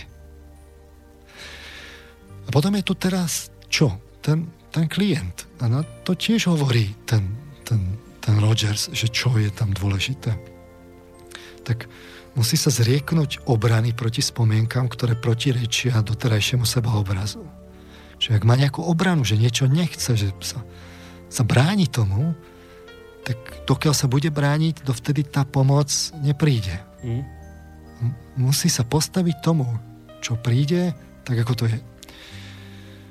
Musí mať zážitok seba tak, ako zodpoveda skutočnosti, poznaj pravdu, tá ťa oslobodí neustále uh, sa musí prispôsobať doteraz rigidný vzťahový rámec novým skúsenostiam, čiže nemôže zostať v starých schémach. Musí byť pripravený na čo? Na tú tvorivosť.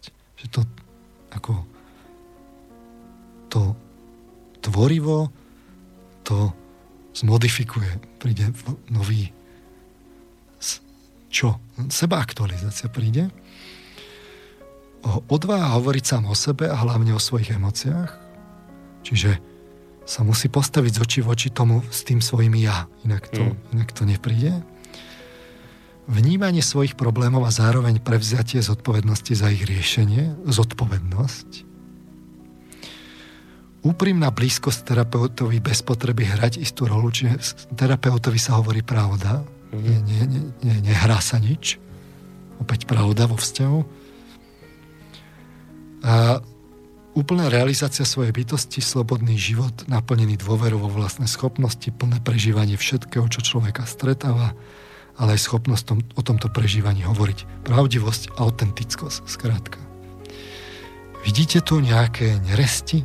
To sú samé v podstate cnosti, že až keď ten klient, pacient urobí de facto v podstate nejaké pokánie, nejak sa se, zo seba aktualizuje, povie si pravdu a nič nehrá, nájde v sebe odvahu, začne si proste veriť a prí, postaví sa z očí v oči tým aj negatívnym skúsenostiam, všetko to, čomu sa bráni, čo sa bojí, čo nemá rád, čo má antipatiu a tak ďalej, to potom s pomocou toho terapeuta, ktorý tam je ako taký aniel, si to tak mm. povieme v tej náboženskej terminológii, v tom nastane to mysterium, že sa v tých prežitkoch zaktualizuje. Rogers to ešte robil tak, že mal skupinovú terapiu, že to robil v skupine rovno a tam v tých sociálnych vzťahoch tí jednotliví klienti častokrát začali plniť, že oni prišli s tou radou. Ten, ten tento terapeut na klienta orientovaný, on to nehovorí, on len de facto v podstate nejako zhrňa v nejakých čiastkách to, čo klient povedal, to je to, čo mu povie, a to vyzerá ako pritakanie, ale to podstatné je v niečom úplne inom. To on mu len akoby trošku, trošku pomáha, aby si tak douvedomil, ale len, fakt len trošku, ale podstatné nakoniec je to, že sa počká, ten klient to nakoniec sa tomu postaví, to ja je tam aktívne a urobí tú seba aktualizáciu a nakoniec aj tú transcendenciu. V podstate urobí aj nejakú obeď. A toto, bez tohto, tá terapia jednoducho nepofunguje. Môžeme sa tu tváriť, že také zážitky, onaké, ale my tu žijeme tie, tie cnosti, či sa nám to páči alebo nie, je to v tej kultúre, vo všetkých tých kultúrách, vo všetkých tých náboženských tradíciách a filozofických. Celý čas toto bolo. A využívame to v tej pomoci. Jednak keď boli kňazi, tak to robili. Teraz to robia aj kňazi, aj psychológovia. Robia to aj malé deti. V istom zmysle to robia trochu aj zvieratá, čiže fungujú aj také hypoterapie podobne. A je to len na nás. Samozrejme, ak sme v tých železných košeliach, môže to byť ťažké. Ale nakoniec ten duch, ktorý tam blízka, keď sa ten, akoby ten krok urobí, že človek príde k tomu, smeruje k tomu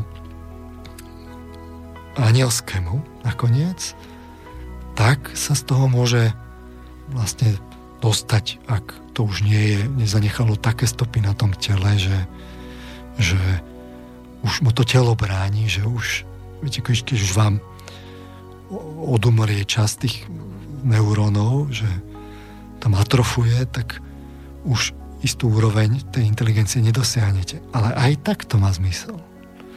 Lebo to bilancovanie nakoniec aj, aj s tými autistami, aj s mentálne retardovanými ľuďmi, aj oni robia vývoj. Aj tam nakoniec my cítime ten zmysel.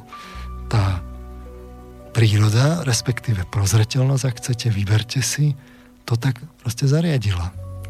Takže je to na každom z nás.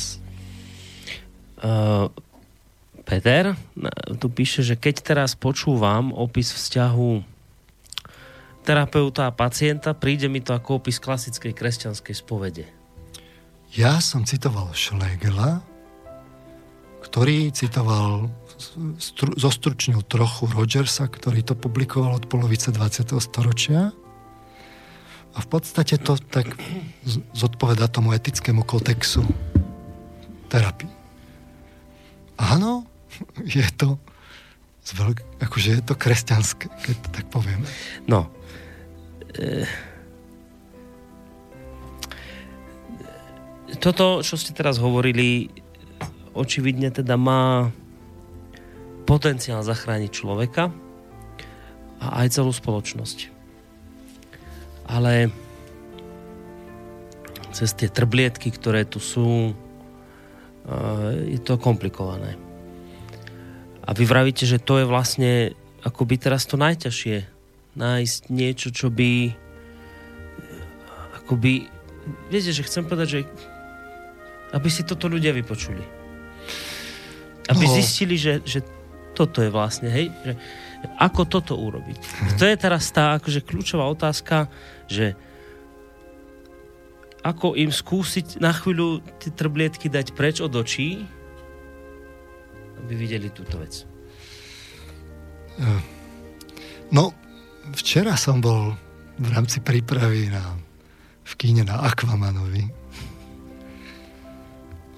Využívam to ako schopnosť teda ako možnosť z jednej strany sa pozrieť do toho spoločenského nevedomia. Umelci, keď sa niečo stane kultovým filmom, netvrdím, že Aquaman sa stane, podľa mňa ani moc nie, tak umelci tam akoby vytvorili nejakú, nejaký pohľad do toho nevedomia, len tomu treba chápať tak podobne ako, ako sa vlastne vykladajú sny. A vám to tak ukáže, čo sa tam v tom spoločenskom nevedomí odohráva. No tak uh,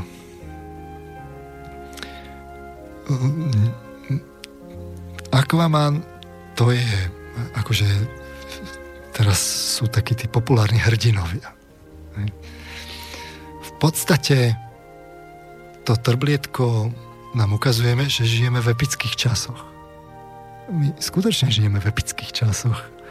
Akurát, že ak ich budeme hľadať v tých technológiách, tak to skončí tak, že budeme chodiť na to Poseidona, respektíve Neptuna. Ešte, ešte aj s tým trojzubcom. A budeme sa na to pozerať. A to, celý čas si budeme mysleť, že tí bohovia neexistujú Ale nás to vlastne fascinuje, my tam chodíme, zaplatíme to drahé vlastne vstupné, ktoré zinkasuje nakoniec niekto tam v Amerike, ktorý do toho ešte za, e, e, vlastne za, zadratuje nejakú ideológiu, lebo si tak rozmysleli, že nás akože treba prevychovať. Takže je tam N tých vecí, ktoré, ktoré sa tam vlastne dneska pchajú.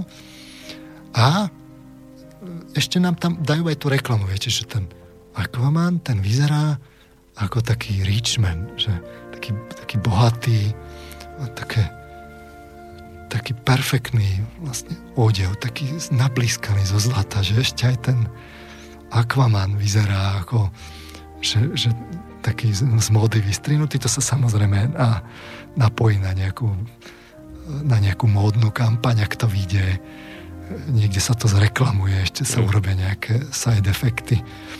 A my nevieme, prečo tam chodíme. A celé sa to, celé sa to vyžije v nejakých emóciách, kde my tú vôľu, ktorú by sme inak mali dať do nejakého vnútorného zobudenia, aby sme sa zobudili naozaj do ozajstnej epiky, ozajstnej doby, kde ide o veľa, my to prespíme v nejakých povrchných príbehoch hollywoodských, kde viete, že nakoniec tam sú také tie scény, že keď chcete nejaký, nejakú zázračnú ani nie že zbraň, ale zázračný predmet, ktorý vám má umocniť vaše schopnosti. Čiže Aquaman si musí vydobiť ten trojzubec. Ten je niekde v hlbinách najhlbinatejších mora pochovaný niekde a chráni ho strážca Prahu. Nejaká ozrutná prišera, obrovská, morská. A teraz ten Aquaman tam príde a teraz on vám tam povie, že tiež to nemôže dostať zadarmo, tak on to vlastne robí kvôli tej svojim, svojej rodine a svojmu národu a aby zachránil ten svet. Toto vám povie, ako, že toto tam on robí, lebo inak by to nefungovalo. A hneď v zapäti dodá vetu a ak sa ti nepáči, tak sa môžeš strčiť. E, v anglickom variante. Hej? Aké také, akože... Čiže akože etika taká, že moderný človek, nie? že ja som taký akože echtovný typ, že však nebuďme staromodní. No tak, tak toto nefunguje. Akákoľvek vlastne takáto neresť sa vám v tom ozajstnom svete vypomstí. A to by som mohol hovoriť o tom, že ja neviem, katatímne imaginatívna terapia. Teraz ešte len prichádza to zaujímavé, že ako vy by ste sa dostali ako keby do tých zmenených stavov vedomia k tej iniciácii, že my to tiež robíme, že v katatívne imaginatívnej terapii terapeut asistuje človeku, ktorý prežíva imaginatívny sen pri vedomí, bez taký ľahký hypnoid. A tam sa mu odohrávajú snové predstavy, ktoré on neriadí, mu vyvstávajú z nevedomia a ten terapeut mu v tom asistuje.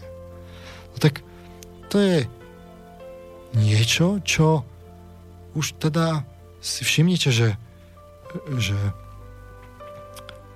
to, čo som povedal o tej terapii, veď to je popis vzťahu hierofanta s neofitom, ktorý bol kedysi v mysteriách, v antike, v Ríme, gnostické, ale aj negnostické, proste kresťanské a tak ďalej. A my to tu máme, ja neviem, v terapii, že je, je to v tom, v tom vzťahu, bez toho to nefunguje. A ešte to využívame aj vlastne v zmenenom stave vedomia, v tej katatívne imaginatívnej psychoterapii. Ono v skutočnosti v tej psychológii, tam už je toho veľa. Tak to teraz by som mohol pokračovať, ale... Môžeme. Ale, máme, útočíme zase na štvrtú hodinku na celú. Mm Takže sa nebudem, to necháme do nejakých budúcich častí. Ale nevieme, takže nemáme odpoveď na to, ako tie trblietky na chvíľu Ale nepotrebujete, vy, vám stačí reálny život, nepotrebujete nepotrebujete niečo špeciálne, akože teraz sa vnoriť do vnútorných stavov. To aj tak nakoniec môžete urobiť až potom, keď sa morálne zdokonalíte, tak ako to kedysi bolo, že, že očistujte sa, aby ste uzreli, že prišlo kráľovstvo nebeské, tak dnes je ten istý apel, že keď sa zušlachtíte, tak môžete uvidieť, že sa deje veľká doba, epická. A sú na to aj akože sú na to verejne prístupné ako myšlienky, ktoré je možné vlastne získať. Nikto ich nestráži. Je to len o tom, že či pôjdete do toho kína a tam si to odžijete v nejakom hollywoodskom braku, prespíte to a nakoniec, čo vám zostane z toho hollywoodského filmu na konci života? Máte pocit, že to bolo zmysluplné? Že, že a, tam som si odžil to hrdinstvo. Videl som, ako to robí Aquaman, ako im to tam všetkým natrel. Hej. Alebo to jednoducho urobíte a tu, to vnútorné ja sa aktívnite, tak aby ste tie vnútorné emócie vymetamorfovali a získali tú integritu a potom môžete dosť, akože začať uvažovať, že dostanete nejaké dary. Snažte sa o to dôležité, to ostatné vám bude pridané. Jednoduchý recept. No, v podstate jednoduchý, no. Končíme? Myslím, že s týmto posolstvom trojkráľovým by sme mohli ukončiť túto trilógiu. Dobre. Taký apel. Tak sa majte pekne. Pozdravujem poslucháčov. Je síce nočná hodina, ale tak kto ma uši nech počuje, ako sa hovorí. Teda nemyslím to v tom význame, v akom to bolo v tých evaníliach, ale myslím to v tom význame fyzickom, že keď niekto počúva, je to potom na ňom. Ďakujem no, za pozornosť. Vypí nám mikrofón, aby nemohol už mi do toho nič povedať.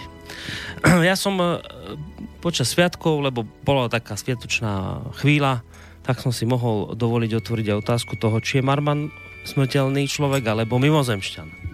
Máme odpoveď, je to mimozemšťan. Toho času učí na škole vysokej a je to psychológ, ale v skutočnosti je to mimozemšťan.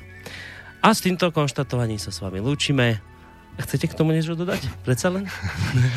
Pred reláciou som si hovoril, že nemôžem pripustiť túto otázku a nestihol som to. Nebola to otázka, to bolo konštatovanie. Tam už Ani to konštatovanie. O tom už sa ďalej nediskutuje. Majte sa pekne do počutia, vážení poslucháči. Do počutia.